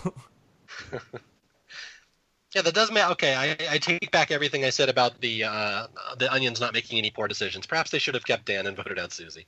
Perhaps is Perhaps. all I'm saying. Perhaps. All right. It's a good point. Okay, so we go to Fang here, and you know Matty's still shocked that Ace was voted out last night, and and Sugar of course tells us, well, you know, Kenny was right. He was telling the truth. Ace, Ace was a snake. So, oh, if I totally believe Kenny now, and Sugar's going to flip flop on this one later. So, don't take don't take her word too much for it. Well, and, uh, I I, th- I think it's true. She believes Kenny. She believes Kenny now. Of course. You know, and I mean that that's that whole thing is that I feel like a lot of times we attribute as viewers, you know, like this person's a liar or this person tells the truth. You know, we make fun of Dara's, uh, you know, very classic quote in Survivor Pearl Islands: "The John lies, but he also tells the truth too." But it's like that's what people do, right? Like, and it's like, it, you know, I think that it's it, it it's you know, and, and a lot of times we sit here and we think like, okay, these people need to make like a day one or day two or day three alliance and stick with it. And if they don't and they flip on it at some point, they're like total snakes. And I can't believe that, you know, they they they don't have the honor and stuff like that. And it's like Survivor's a fluid game sometimes. And it's like, you know, every once in a while, like you you know, and it's not a matter of like, oh, I've got the numbers here and we're gonna vote swap here and we're gonna, you know, do a vote split here or all these sorts of things. It, it's more along lines of Sugar and Ace had a trust. And at some point Ace broke Sugar's trust. And so she's like, I can no longer trust Ace. He's no longer good for me. He's out of the game. And it's like right now, Kenny is good for Sugar. Like Sugar trusts Kenny. Kenny is with her. And at some point, he's not going to be, and she's going to do something about it. We also have a really interesting scene here that sort of lies corollary to the Kota scene where the four Fangs declare their allegiance to each other, despite Matty being a little wary. Um, but also, what they have on their side, even though they may be down six to four on paper going into a merge, is the fact that Sugar has the idol, and only the four of them know about the idol. So, in effect, they do sort of have something that could, in theory, clear the levels for at least one round. And they're yep. really preparing for a merge at this point. They talk about it like nonstop there. Both, both tribes are. Right. But yeah, Fang is just like, eh, okay, we got to merge. And I like that Ken, uh, Crystal, and Sugar remind Matty don't let people like Ace get into your head again, okay? That was bad. Just let, us not do that again. All right, so we're about to go to what everyone thinks is the merge, and Corinne, of course, is still harping on Susie, saying, "I will bury her alive," which is a wonderful another Corinne soundbite. All right, so uh, yeah, here we go. So the tree mail comes, and it hints that you're gonna have a feast, and it hints you're gonna have a merge, and there's a big old controversial scene coming up now. Well, before we get to that, one thing that I love about this episode is like I've always kind of thought Marcus was kind of a tool, but like they just kind of you know they show all kind of tooly sides of Marcus in this episode, and as it kind of builds and builds, he gets cockier and cockier and cockier until he is eventually voted out by the end of the episode. It starts here for me when he when they're reading the tree mail, and he's Ugh. doing his like air guitar stuff. It's and, like, like it's, speaking, it's there's a spoon there's a spoon that comes with the tree mail, and he's like singing into it like a microphone. Oh, Come it's on. horrible. It's, it's like the one time Marcus shows any any personality in the game, and you immediately label him a tool. Come on, what's it's the guy got to do? It's horrible. It's air guitar. He's rocking. I will say that I do not think Marcus is as game bot as people remember him to be. I think one reason why he was the leading edge contender coming into this episode is because he has a lot of strategy based confessionals, but I feel like you have scenes like, you know, him talking his whole relationship with Charlie or even you know these past couple scenes of him talking with Dan that I feel like color him in one way or another. I don't think it's as you know, neutral as people might have assumed looking back. I don't even know how you can call him a game bot because we don't ever see enough of him to warrant what, if he's a game bot or not. Like he's Well- really not in the episodes that much. I just Well- assume oh, this guy's charismatic. People like him. I, I think that you can in the sense that that his confessionals usually just deal with how things relate to his game, which are always, you know, a, a good sign for people. And also, he's talking about end game stuff a lot. You know, Marcus is never talking about what's right in front of him. He's always talking about what's in front of him and how it relates to a couple days down the road. Which, you know, hey, you need to set up and think about the end game, and we, we harp on that all the time. You need to think about the end. You can't just deal with things that are, you know, just just I'll deal with this and then I'll deal with the consequences later and I'll do this. But like Marcus was always thinking sort of down the road, which I think sort of got him in this. I mean, it's just that's all he talked about was was you know doing all these sorts of things, but at the same time, he was not. Eh, we'll get into it, but yeah. I don't know. It just seems people had such strong relationships with him that he had to be doing something more than just strategy. Like people just really were ready to sell their games out for him. They loved this guy. Okay, but but but here's a question: We're now ten people left in this game, right? Mhm. Yes. Yes. Yep, no. yeah. Yes. We're ten people left in this game. Mario, who are we rooting for? Uh, I'm not entirely sure who we're rooting for, other than maybe Matty at this point. And Matty's a stretch because even though we like Matty, Matty is on Fang. No, I agree. I mean, you can see that they're kind of building this narrative for a big comeback here. Sugar's got the idol. We're the good, sweet ones. We're going to come back, and they're really not giving any airtime to these kotas at all, other than you know they win a lot. You don't really know them. Like Charlie, Right. what could you say about Charlie? What can you say But- about Marcus? But here's but here's a problem. Like Fang is and the Fang members and the the core Fang people are going to be this drive for the comeback, right? Which is there, but they're not shaping them like you know Jeff Probst's uh, you know previously on and stuff like that and are like, boy, that Fang tribe they just can't catch a break, you know, or oh that Fang tribe they tried hard but they couldn't. It's Fang is terrible and This- they should go away. This episode, it was Fang needs a miracle. Yeah, Yeah. you know, like it is strong language in the sense that you know you say like maybe Matty, but it's like I feel like anyone that's associated with Fang at this point, you you know you can like and maybe root for in a, in a weird peripheral sense, but it's like the the show is not making you want to root for Fang. Fang the show is making you want to root for Kota, you know, and, and Kota is the good is the, is the good tribe. But then you look at Kota and you've got you know Susie who's on her own. You've got Corinne and Randy who you know Randy's going to come back on the villains tribe, right? And you know you've got you've got that going. So it's like you're left with what? You're left with Marcus. Well, yeah, I mean, they're most definitely not making you root for Bob. I'll tell you that. Right, and and and Bob, yeah, Bob Bob has not really been very visible. So it's like you- you're sitting here going, like, I don't know why everyone was going nuts about Marcus. I'm like, I think to a lot of people, Marcus was the option at that Well, point, like the only option they had. But he's not getting any character scenes whatsoever. It's just it's again it's just an odd edit. And again, I know people will criticize Gabon for many reasons. If you can criticize it by saying there's not really a winner story in there, uh, that's a legitimate argument. I think you're right.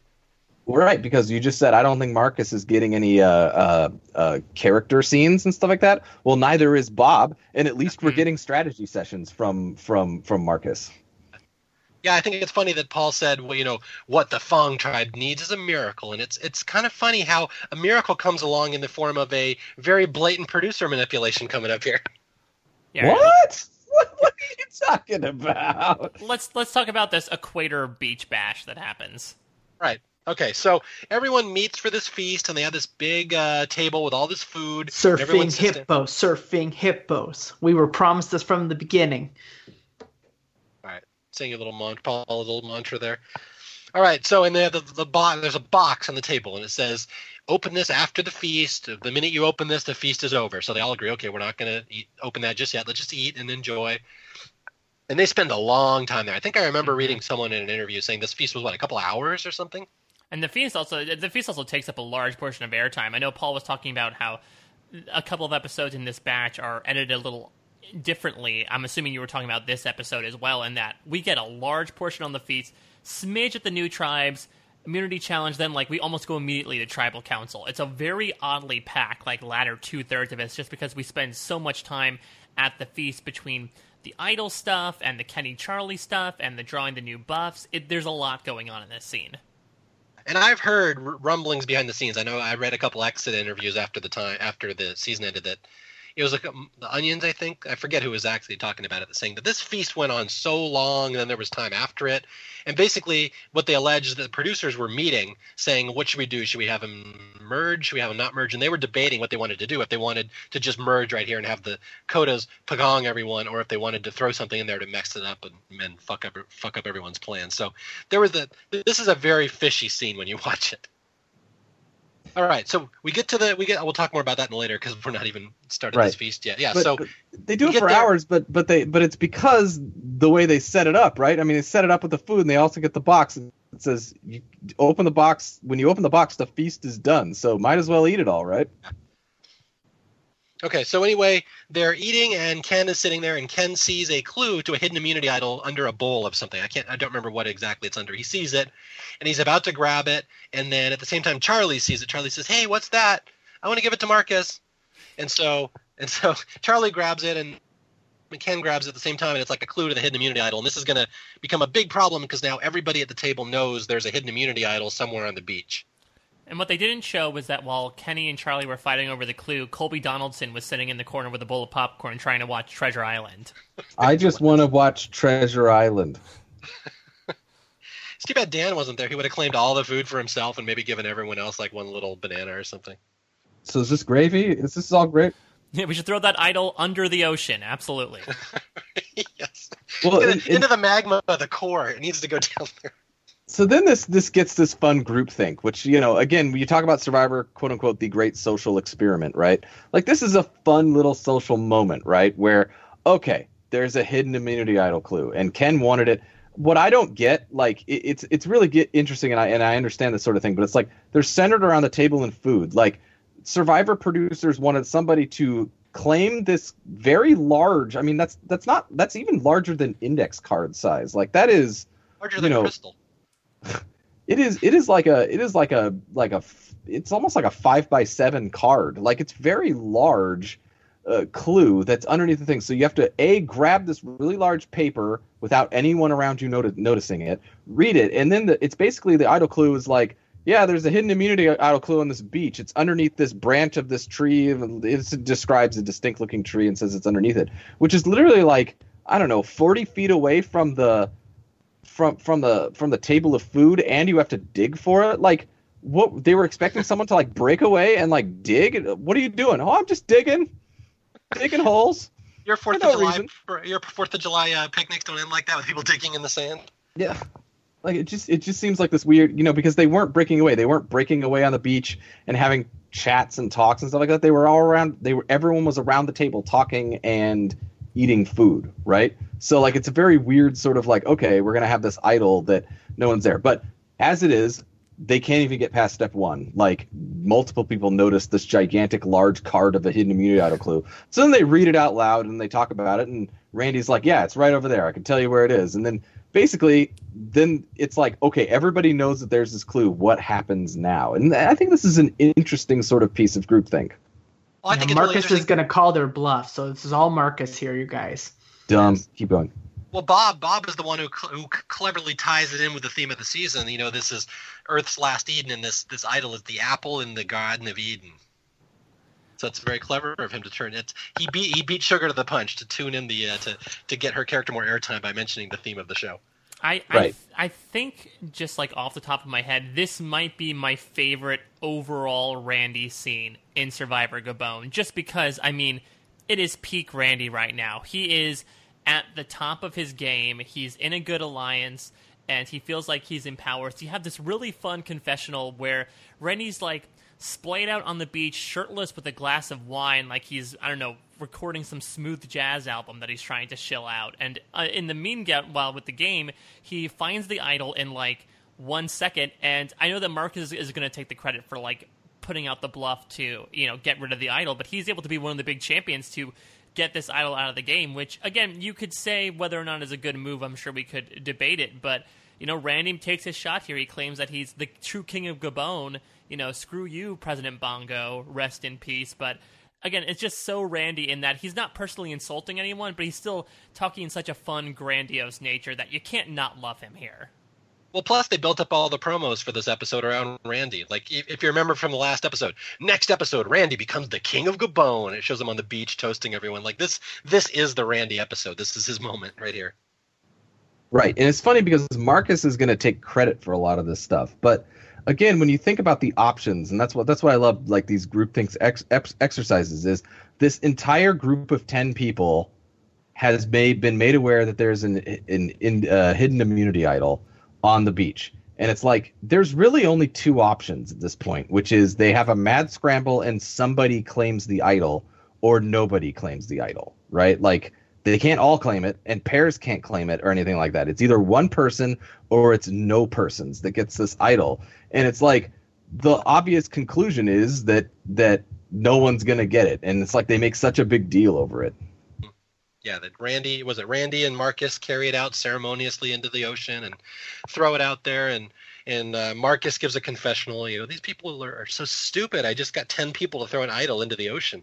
Right, it's, but it's like big moment. Yeah, right. It's this big moment, but uh, I mean, what's the alternative? What is literally the alternative? Yeah, I don't know because there's such clear factions at this point there's not so many like moving parts. If someone grabbed the idol, you'd say like, okay, I guess you know we can try to flush the idol, or we can just vote one of their allies out. You know, it's it's sort of like this. You're sort of talking about it, Jay. This idea that like one thing's in the center, and you know who's going to be the one to grab it and draw all the attention onto themselves, and it turns out that they're just going to eliminate the option of grabbing it whatsoever and get rid of it, which you know, a lot of people I think say back like Marcus, how could you be so stupid? You know, you went home and you could have had an idol, but again, he points out here that if someone takes it, their target is going to increase tenfold because people can postulate if Sugar has the idol, but people will know that you have the idol firsthand because they saw you actually grab it.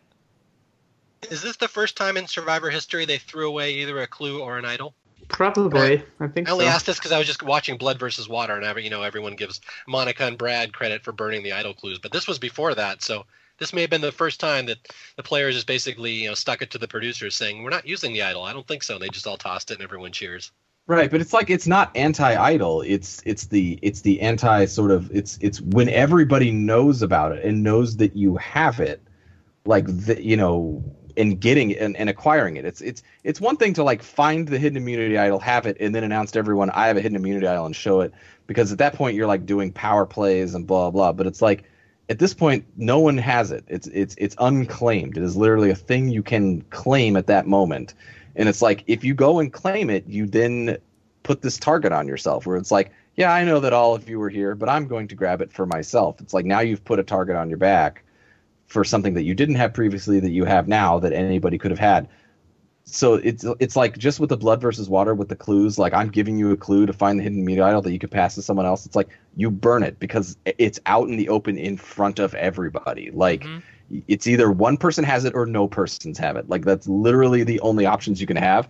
And it's like it's funny that like you know marcus and randy were like i got people to throw away a idol clue. And it's like they they literally didn't have a choice all right it's time to open the box what's in what's the box? box? Oh man, we all two there. people at the same time go for the seven quote. All right, so uh, yeah, we. Uh... Paul, have you Paul have you seen Seven? yeah, what do you think, Jay? I mean, I already I already know the answer. He saw RuPaul season seven. Montana just got Channel Seven, so I think that's they're working their way up in the seven related pieces. All right, so. So yeah, so uh, oh, seven deadly sins. We're in the Garden of Eden. Dan was just voted out for gluttony. Oh, it all fits. And Ace for pride for pride. There you go. All right, so uh, we open the we open the box, and inside are a bunch of numbers, uh, one through ten. They draw numbers, and then they read the little thing that says, "You have just divided yourselves into new tribes. All the odds are on Fang, and all the evens are on Kota." Which, uh, correct me if I'm wrong on this. I'm sure we have a, a couple nerds out there in our audience that will instantly correct me if I'm wrong. This has got to be the latest reshuffle they have ever done in Survivor. Well, we have um, Jerri goes out at ten, right? In All Stars. Mm-hmm. When they do the whole Amber swap thing. Yeah. You say it. I know it's correct. Yes. Yes. So is this the latest? I know I remember hearing the Onions gripe about this in their interviews after the season. Like, there has never been a precedent for a, a shuffle this late in the season before. I mean, I think Paul just brought up a case in All Stars where it was also a very similar case, right? You had the the pairs pairs in that season going off together and like getting to know each other. So everyone's expecting a merge, and then Jeff has them redraw a tribe. So it's a very similar case here, and I can understand their qualms as well, considering that again, you know, while it is suspicious that they they eat first and then look in the box, usually it's you know, hey, there's this big basket that comes with new buffs, and you can have a feast as well, and you're in some weird secluded part of uh, the jungle, which is a little eerie to begin with.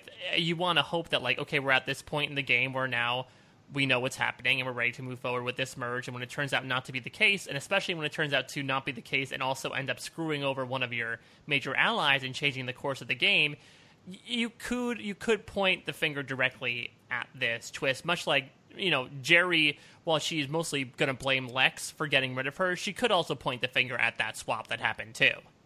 Yeah, well, it's one of those things. Like I think the onions are totally correct when they say, you know, this they, they only threw this twist in to fuck us over because they didn't want us to pagong the season and make it anticlimactic. And I would say, if that's true, and I happen to believe it's true, I think the producers were totally correct to do it as well because it's their job to make a good TV show. And again, I always point out to people that you know Survivor's not a sport. Survivor's a TV show. Like the producers can do anything they want to make it more exciting. That's what they're supposed to do. So it's one of those things that I think everyone's correct when they point out how fishy this one is.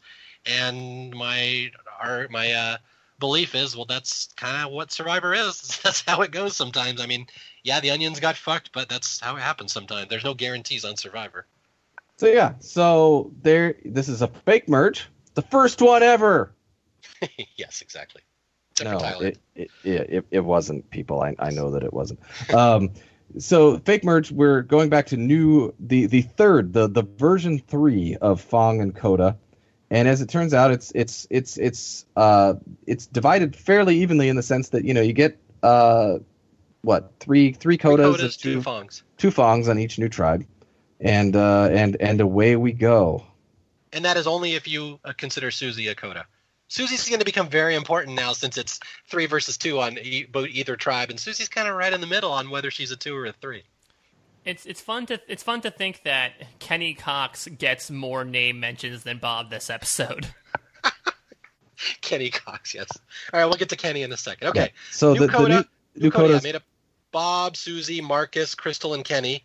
And the new Fang is Randy, Charlie, Corinne, Matty, and Sugar. So in theory, we have three Kotas on each tribe and two Fangs. The Kotas should be fine. As long as Susie doesn't do anything crazy and stupid, we're fine. And we immediately cut to Randy giving a confessional I'm worried about Marcus because Susie's over there and she's crazy and she's stupid and that's a horrible combo.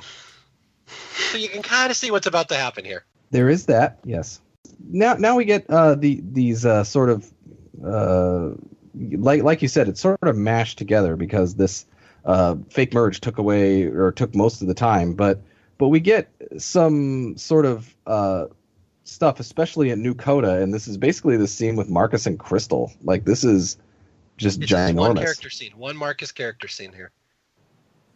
And and the character scene is basically that Marcus learns and he and he shares with the tribe later, but he's talking with Crystal by herself as well. That one of Marcus's best friends uh, in Atlanta is actually Crystal's cousin, Kenny, another Kenny. So a lot of Kennys. So so basically, then Marcus is now thinking, and he and he has this game bot sort of interview where he's basically like, "Well, I have everything set up, and mathematically, I have to eliminate Crystal, but maybe I don't want to because, you know, his best friend, she's she's his best friend's cousin. So now he's kind of like, well, maybe I want to play with you because."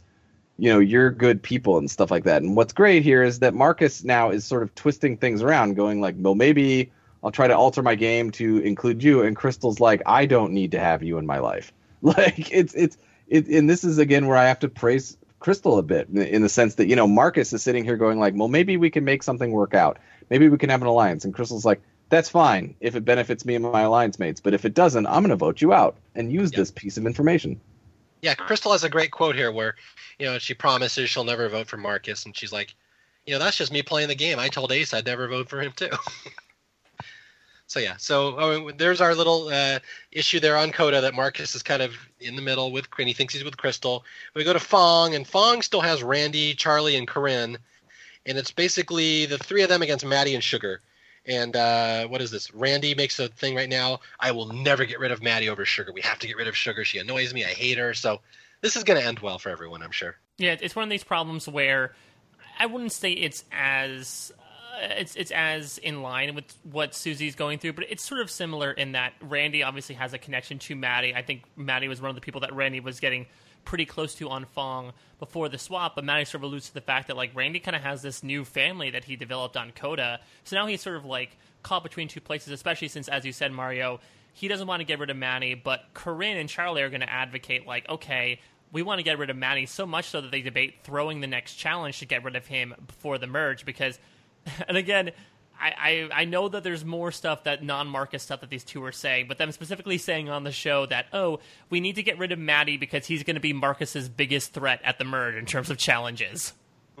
yeah. And uh, there's there's an interesting scene here that I wrote in my notes. Have it circled here because it's important. It says where you know Matty and Sugar are now the only two Fangs left on this tribe, and Matty basically pulls Sugar aside and says, "You voted out Ace for no reason. Why would you do that?" And Sugar says, "Well, you know, Kenny told me to, and all and all the stuff. And Matty says, no, Ace was never going to turn against you. So now Sugar's going to do a 180, saying, oh, I guess maybe McKenny was lying to me and making all that stuff up now. And I wish I could apologize. Starts crying. The tears come down from Sugar. I wish I could apologize to Ace. I didn't mean to do that.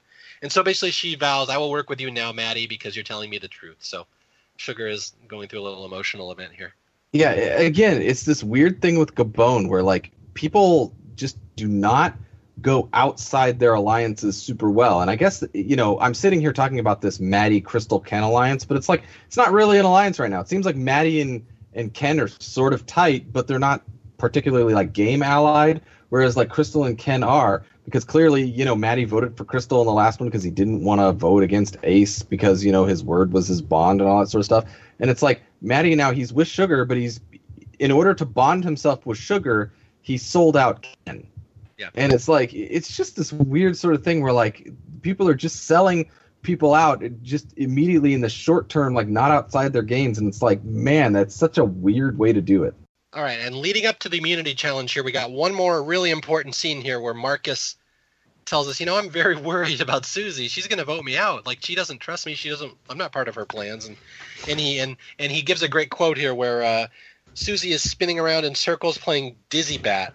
Where she stops, nobody knows. And that's you get this. A lot of people will get to the end of the season, you'll wonder why does everyone hate Susie so much, and you'll see it's because of that behavior right there. Like she has no loyalty to anything. She just every new vote is like a new thing of w- which side she's on. So he's very very worried. And she even says she's like, well you know, I'm kind of a swing vote here because if I'm with you guys, I'm just number six, and I don't want to be number six. I want to be number three. So right, and I'm glad you said three because she says it once here, and this will become her obsession. I think she'll say it five more times by the end of the episode that she just wants to be in the three. She's all about the three. She just has to get to the three. And this is where it really starts, where she just like will not stop talking about the three.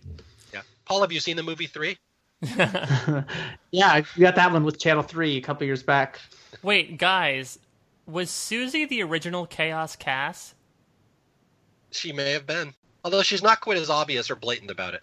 Like yeah. Kass, they just thought she was evil or just a horrible player. Susie, they just think she's an idiot. I think Chaos Kass combines like Susie's gameplay with Corinne's hatred of people. Yeah, pretty much. she's the Uber Susie. All right. So yeah, so Marcus is in a very delicate condition since Susie's almost openly telling him, "I may vote for you just because I'm not really in your plans." And he's like, "No, no, you are. You're in my plans. You're in my plans." So it's very dicey to the point that even on Fang now they're like Jay pointed out, they're discussing openly throwing this challenge. Like we got to lose this one to protect Marcus. Marcus is in danger. None of us are any danger. So like it probably would have been a good move to throw this challenge here, and I'm, I'm kind of curious why they don't once we get to the next scene here. Well, yep. Well, I, theoretically they could have if it wasn't, let's say, Matty. a challenge yep. that's individually tailored to someone, where much like the breath holding challenge in Survivor Thailand, one person can win it for their entire tribe. True, right. that's a good point. Very valid well, point. Yep, that's it's the immunity challenge, and the immunity challenge here is that they've got two poles that have got kind of flat ends and you have to hold these poles by the flat ends up against kind of a board.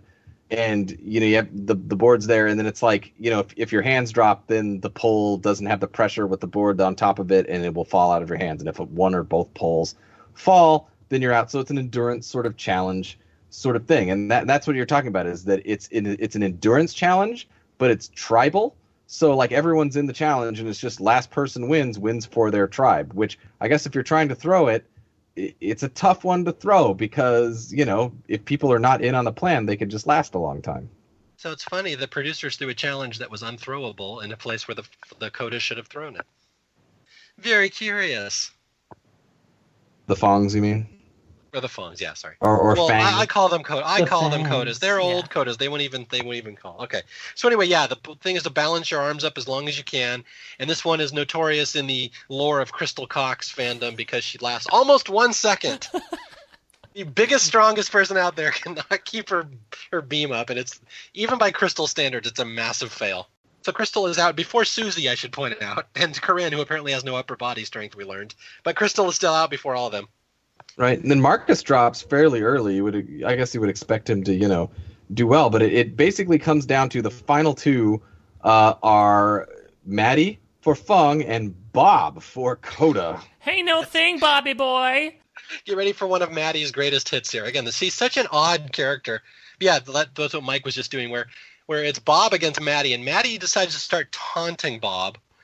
And yeah, he does the "Ain't no thing, Bobby boy," and then he does his weird laugh, like ah! and he keeps doing that. He does that laugh more than once. I realized listening back to the laugh that it reminds me a little bit of. Do you guys, you know, the song "Wipeout" when it has like that maniacal laughter in the beginning? That's what Matty's laugh is. That's what he's doing. He's a surfer, so that's his homage to the oh my original god, surf it anthem. is. Wow. Okay. Well, that'll have to be the stinger at the end of this episode. There you go. We know what to put. Wipeout. Yeah. So Matty is just laughing and laughing and taunting, and he's got these this crazy look on his in his face, and uh, and it's funny because Matty's got like his his pole. He's trying to balance it up against the stick, and he's it's just barely on the edge, and he's moving it around and fiddling with it. Even Probst is saying, you know, Matty's moving it around. He's going to screw up. He's going to be out of this challenge if he doesn't stop mess- messing around. And yet for some reason it doesn't hurt him, and Bob drops, and Matty wins this miracle immunity for Fang to save himself. And I think it's it's if it's not the first challenge he's won, it's like it's been quite a while since Matty's won anything.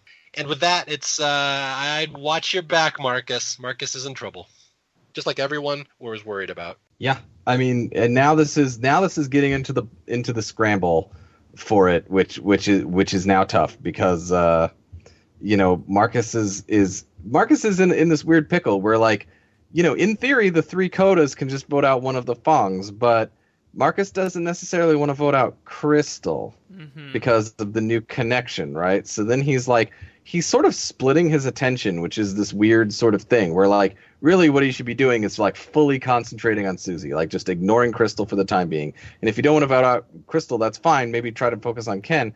But like, the problem is, is that you know, it again, it's this whole like voting people out thing where like. In theory, Marcus should just go to Susie and say, "Who do you want to vote out?" And if she says Crystal, you say, "Good, done."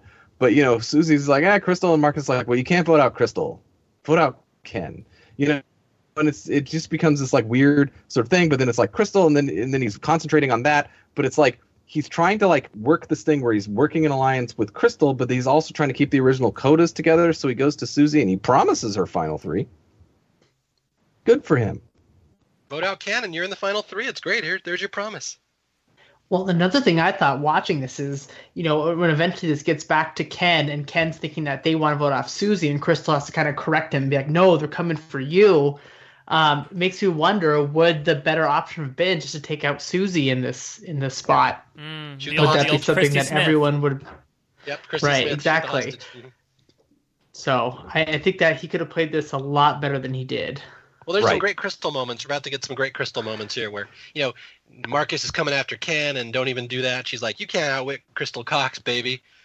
And then she goes to Susie, and, and this is a great scene, probably my favorite in this episode, where Susie's like, well, I don't know if I want to vote out Marcus. He promised me final three. And Crystal's like, he can't promise you that, Susie. He's got to check with Corinne. He's got to check with Charlie and Randy. Corinne hates you. Randy hates you. There's no way Marcus can promise you final three. And that's very good logic, actually. And Susie's like, oh, I guess you're right. And, and from this point on, Marcus's death warrant has pretty much been signed, I think. So Right. I will back up what Jay said earlier that Crystal has actually has some really good strategy scenes and social scenes in this game, and this is one of her best.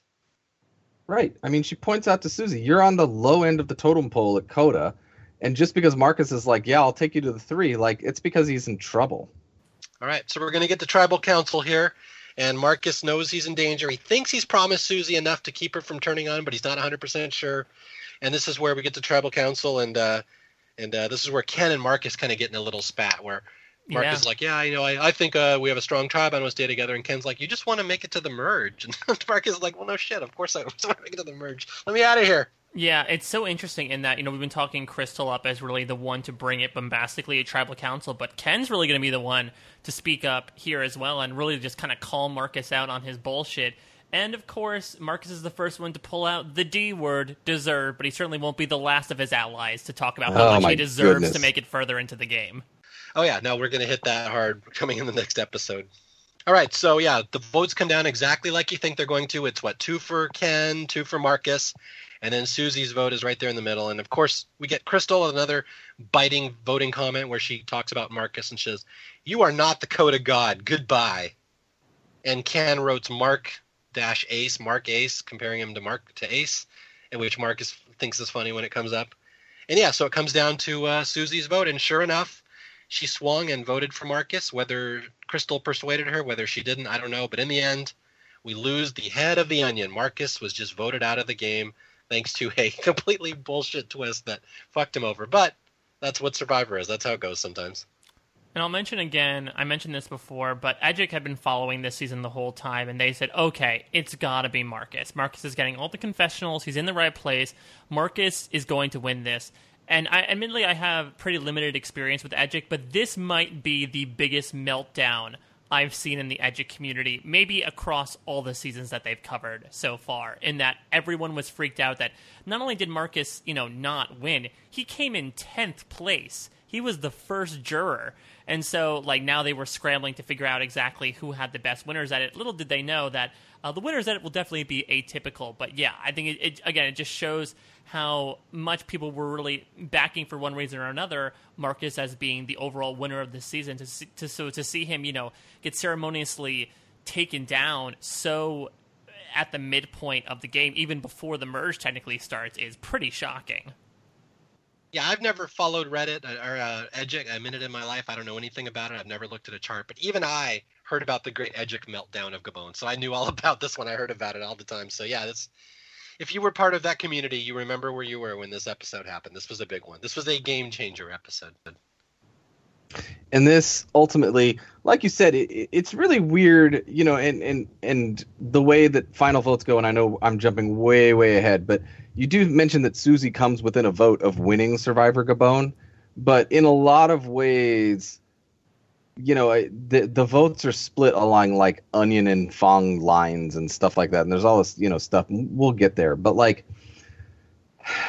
Susie here is just not going to ingratiate herself, especially with the onions quickly, you know, obviously because she is the spearhead in voting out Marcus. But it's it's it's in, it's in the sense of you know you've said Mario a lot of times that you know people who win Survivor are people that everyone else is okay with. Like I'm okay with that person winning and stuff like that. And I think that the word is always like you can betray someone in this game. You can betray and backstab somebody as long as they respect you and i think it's it's a matter of respect versus i think it's another r word and i think that word is resent Yeah. and i think that it's it's the fact that like susie you know in all of her moves here it's the fact that like she pissed off the onions before they had this you know tribe this this last tribe shuffle and then she votes off marcus and it's you know i know that they're bringing up the deserve word and i know that it's all kind of just bunkum and stuff like that but it's like not only do they not like Susie, they resent Susie. And it's like Yeah. Susie throws the wrench into their game. And it's like, again, it's not a matter of like, oh, good move. You blindsided us for your own good. It's just basically, you know, we do not like you. We resent you. And yet you still screwed up our game. I mean, I think the mentality is you're a moron, and the producers handed you this blindside on a platter, and you took it. Of course you, got- of course you got further, you idiot. Like Yeah. they don't, they don't respect her whatsoever. So yeah, it's. I mean, again, it was a great move. It worked out great, but you can see why Marcus's friends would not have respected those who took part in Right. it very well because Mhm. it was handed to them. And if I were Susie, I would have done the same move. Like, I, I don't think that she made a bad move. She made the right move. I, I think that Paul's right, actually. I think that the move was to vote out Susie Mhm. and not go there. But Marcus didn't think of that because they were thinking he was thinking to keep the kotas and the stat and, and stuff like that. But I think that the modern move and, and the right move is probably vote out Susie. No, one more one more quick thing uh, before we move on from this episode because this is where obviously they start Ponderosa. Um, nothing too much to glean from either Marcus's or Charlie's Ponderosa, but I will note that Ponderosa takes place in this shack that has a big lighthouse next to it, so you have this really cool visual. And also because things are so remote in Gabon, uh, when people get voted off, they actually spend the night at the base camp. They actually don't go directly to Ponderosa, so they spend the night there fly to Ponderosa, stay for one or two days, fly back to the base camp to hang out before tribal council, and then it all repeats again. So do the jurors like as they pile up, they all spend the night at the base camp Yeah. along with the voted out person? Yeah, so essentially, yeah, so essentially, once you get voted out of the game, you have this debrief period where you have to stay the night in the base camp because obviously the helicopter can't fly at night. Once it turns to daylight, then everyone flies back to Ponderosa. They hang out for that time period, and then once they say, "Okay, time to you know go back to tribal council," they'll fly back to the base camp, brief them, and then send them in as the jury.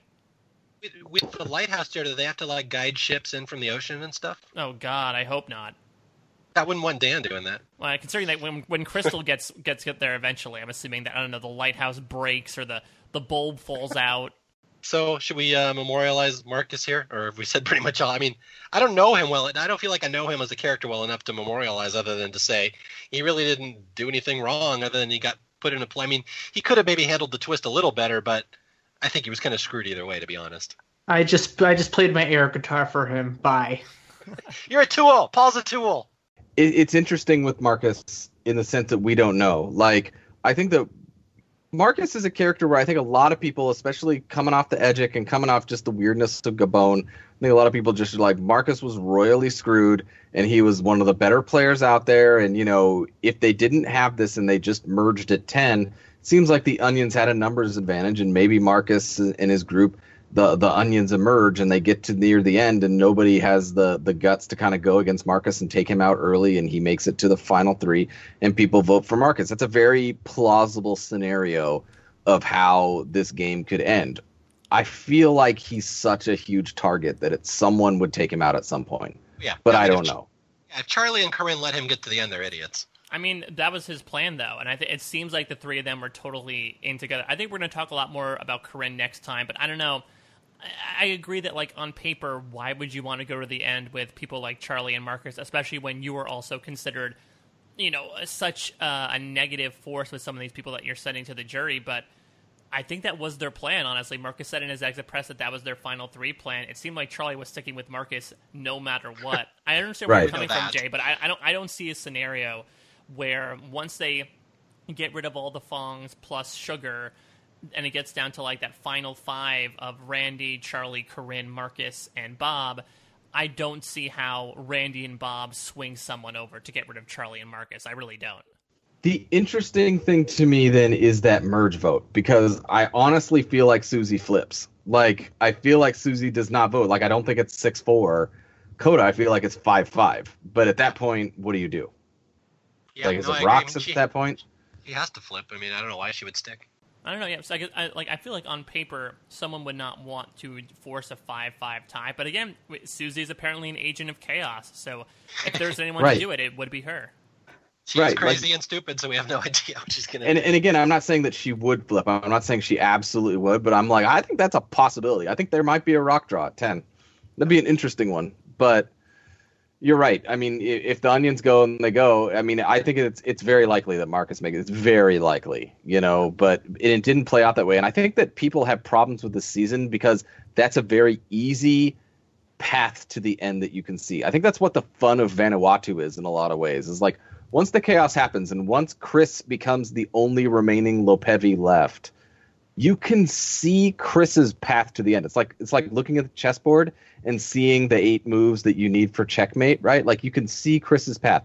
Divide here, get with these people, blah blah blah. Like you can see the path and then you see him navigating that path and you're like, "Oh, fun. I could see the pieces navigating." It's like you can see Marcus and and Charlie and Corinne's end path. It's very easily sort of mapped out at this point and it doesn't happen because of the twist and I think people are like, "What the heck, man?" Once again, just reminding people, Survivor is not a sport, and nobody has ever controlled shit. All right, and with that, I think we're going to cut it off here on this podcast. We kind of had planned to go one more, but we really are shooting over a little over on time because the, you know that Kelly episode was so fascinating that Paul just had to delve. You're into those welcome again. with his blue jean trivia. All right, so anyway, we're going to wrap it up. We'll start next episode, next podcast, our third parter with, of course, the famous Matty GIF where he smiles, and I have I have so much to talk about that one because that that picture alone has crashed my website at least three different times, and I have to explain why. So we'll talk about that, and we'll talk about all the great stuff. There's a ton of good stuff coming up in Gabon, but we are going to sign off here, um, and I think that's it. Unless you guys have anything else to add. No, I mean it's crazy. We're going to be talking about the entire post merge of Survivor Gabon next time. Gabon has they merge at nine, and they have the the final five to final three episodes. So we're only going to be talking about four episodes of Survivor Gabon. It's crazy to think we're so close to the end, considering that we still have yet to merge these people. Yeah. Right. that might be our first four hour podcast. So if you guys have any long flights or lawns that you have to mow that are really big, get ready for that one. That'll be a big one. Who mows their lawn for four hours? You should see Mow your neighbor's farm. lawn, okay? Yeah, you should see my how big the lawns are here. Yeah, do you call them lawns at that part? I mean, that's just acres, right? Right. Mow my acre, yeah. I I, I just got to mow the field. All right, so I think we're going to sign off. Uh, let's see. I don't have anything particularly clever to say. The the Kelly Blue Jean trivia has sapped my will to be funny here. Um, so I'll just say, as always, thank you for listening. If you have any comments, anything you want us to add, or if you are a Survivor Gabon participant and have something to complain about, please email us at survivorhistorians at gmail.com. As always, I'm Mario Lanza, I'm Jay Fischer. I'm Mike Bloom. And I'm Paul Asleson. and we will talk to you guys later. Thanks for listening. Goodbye. We have a showdown.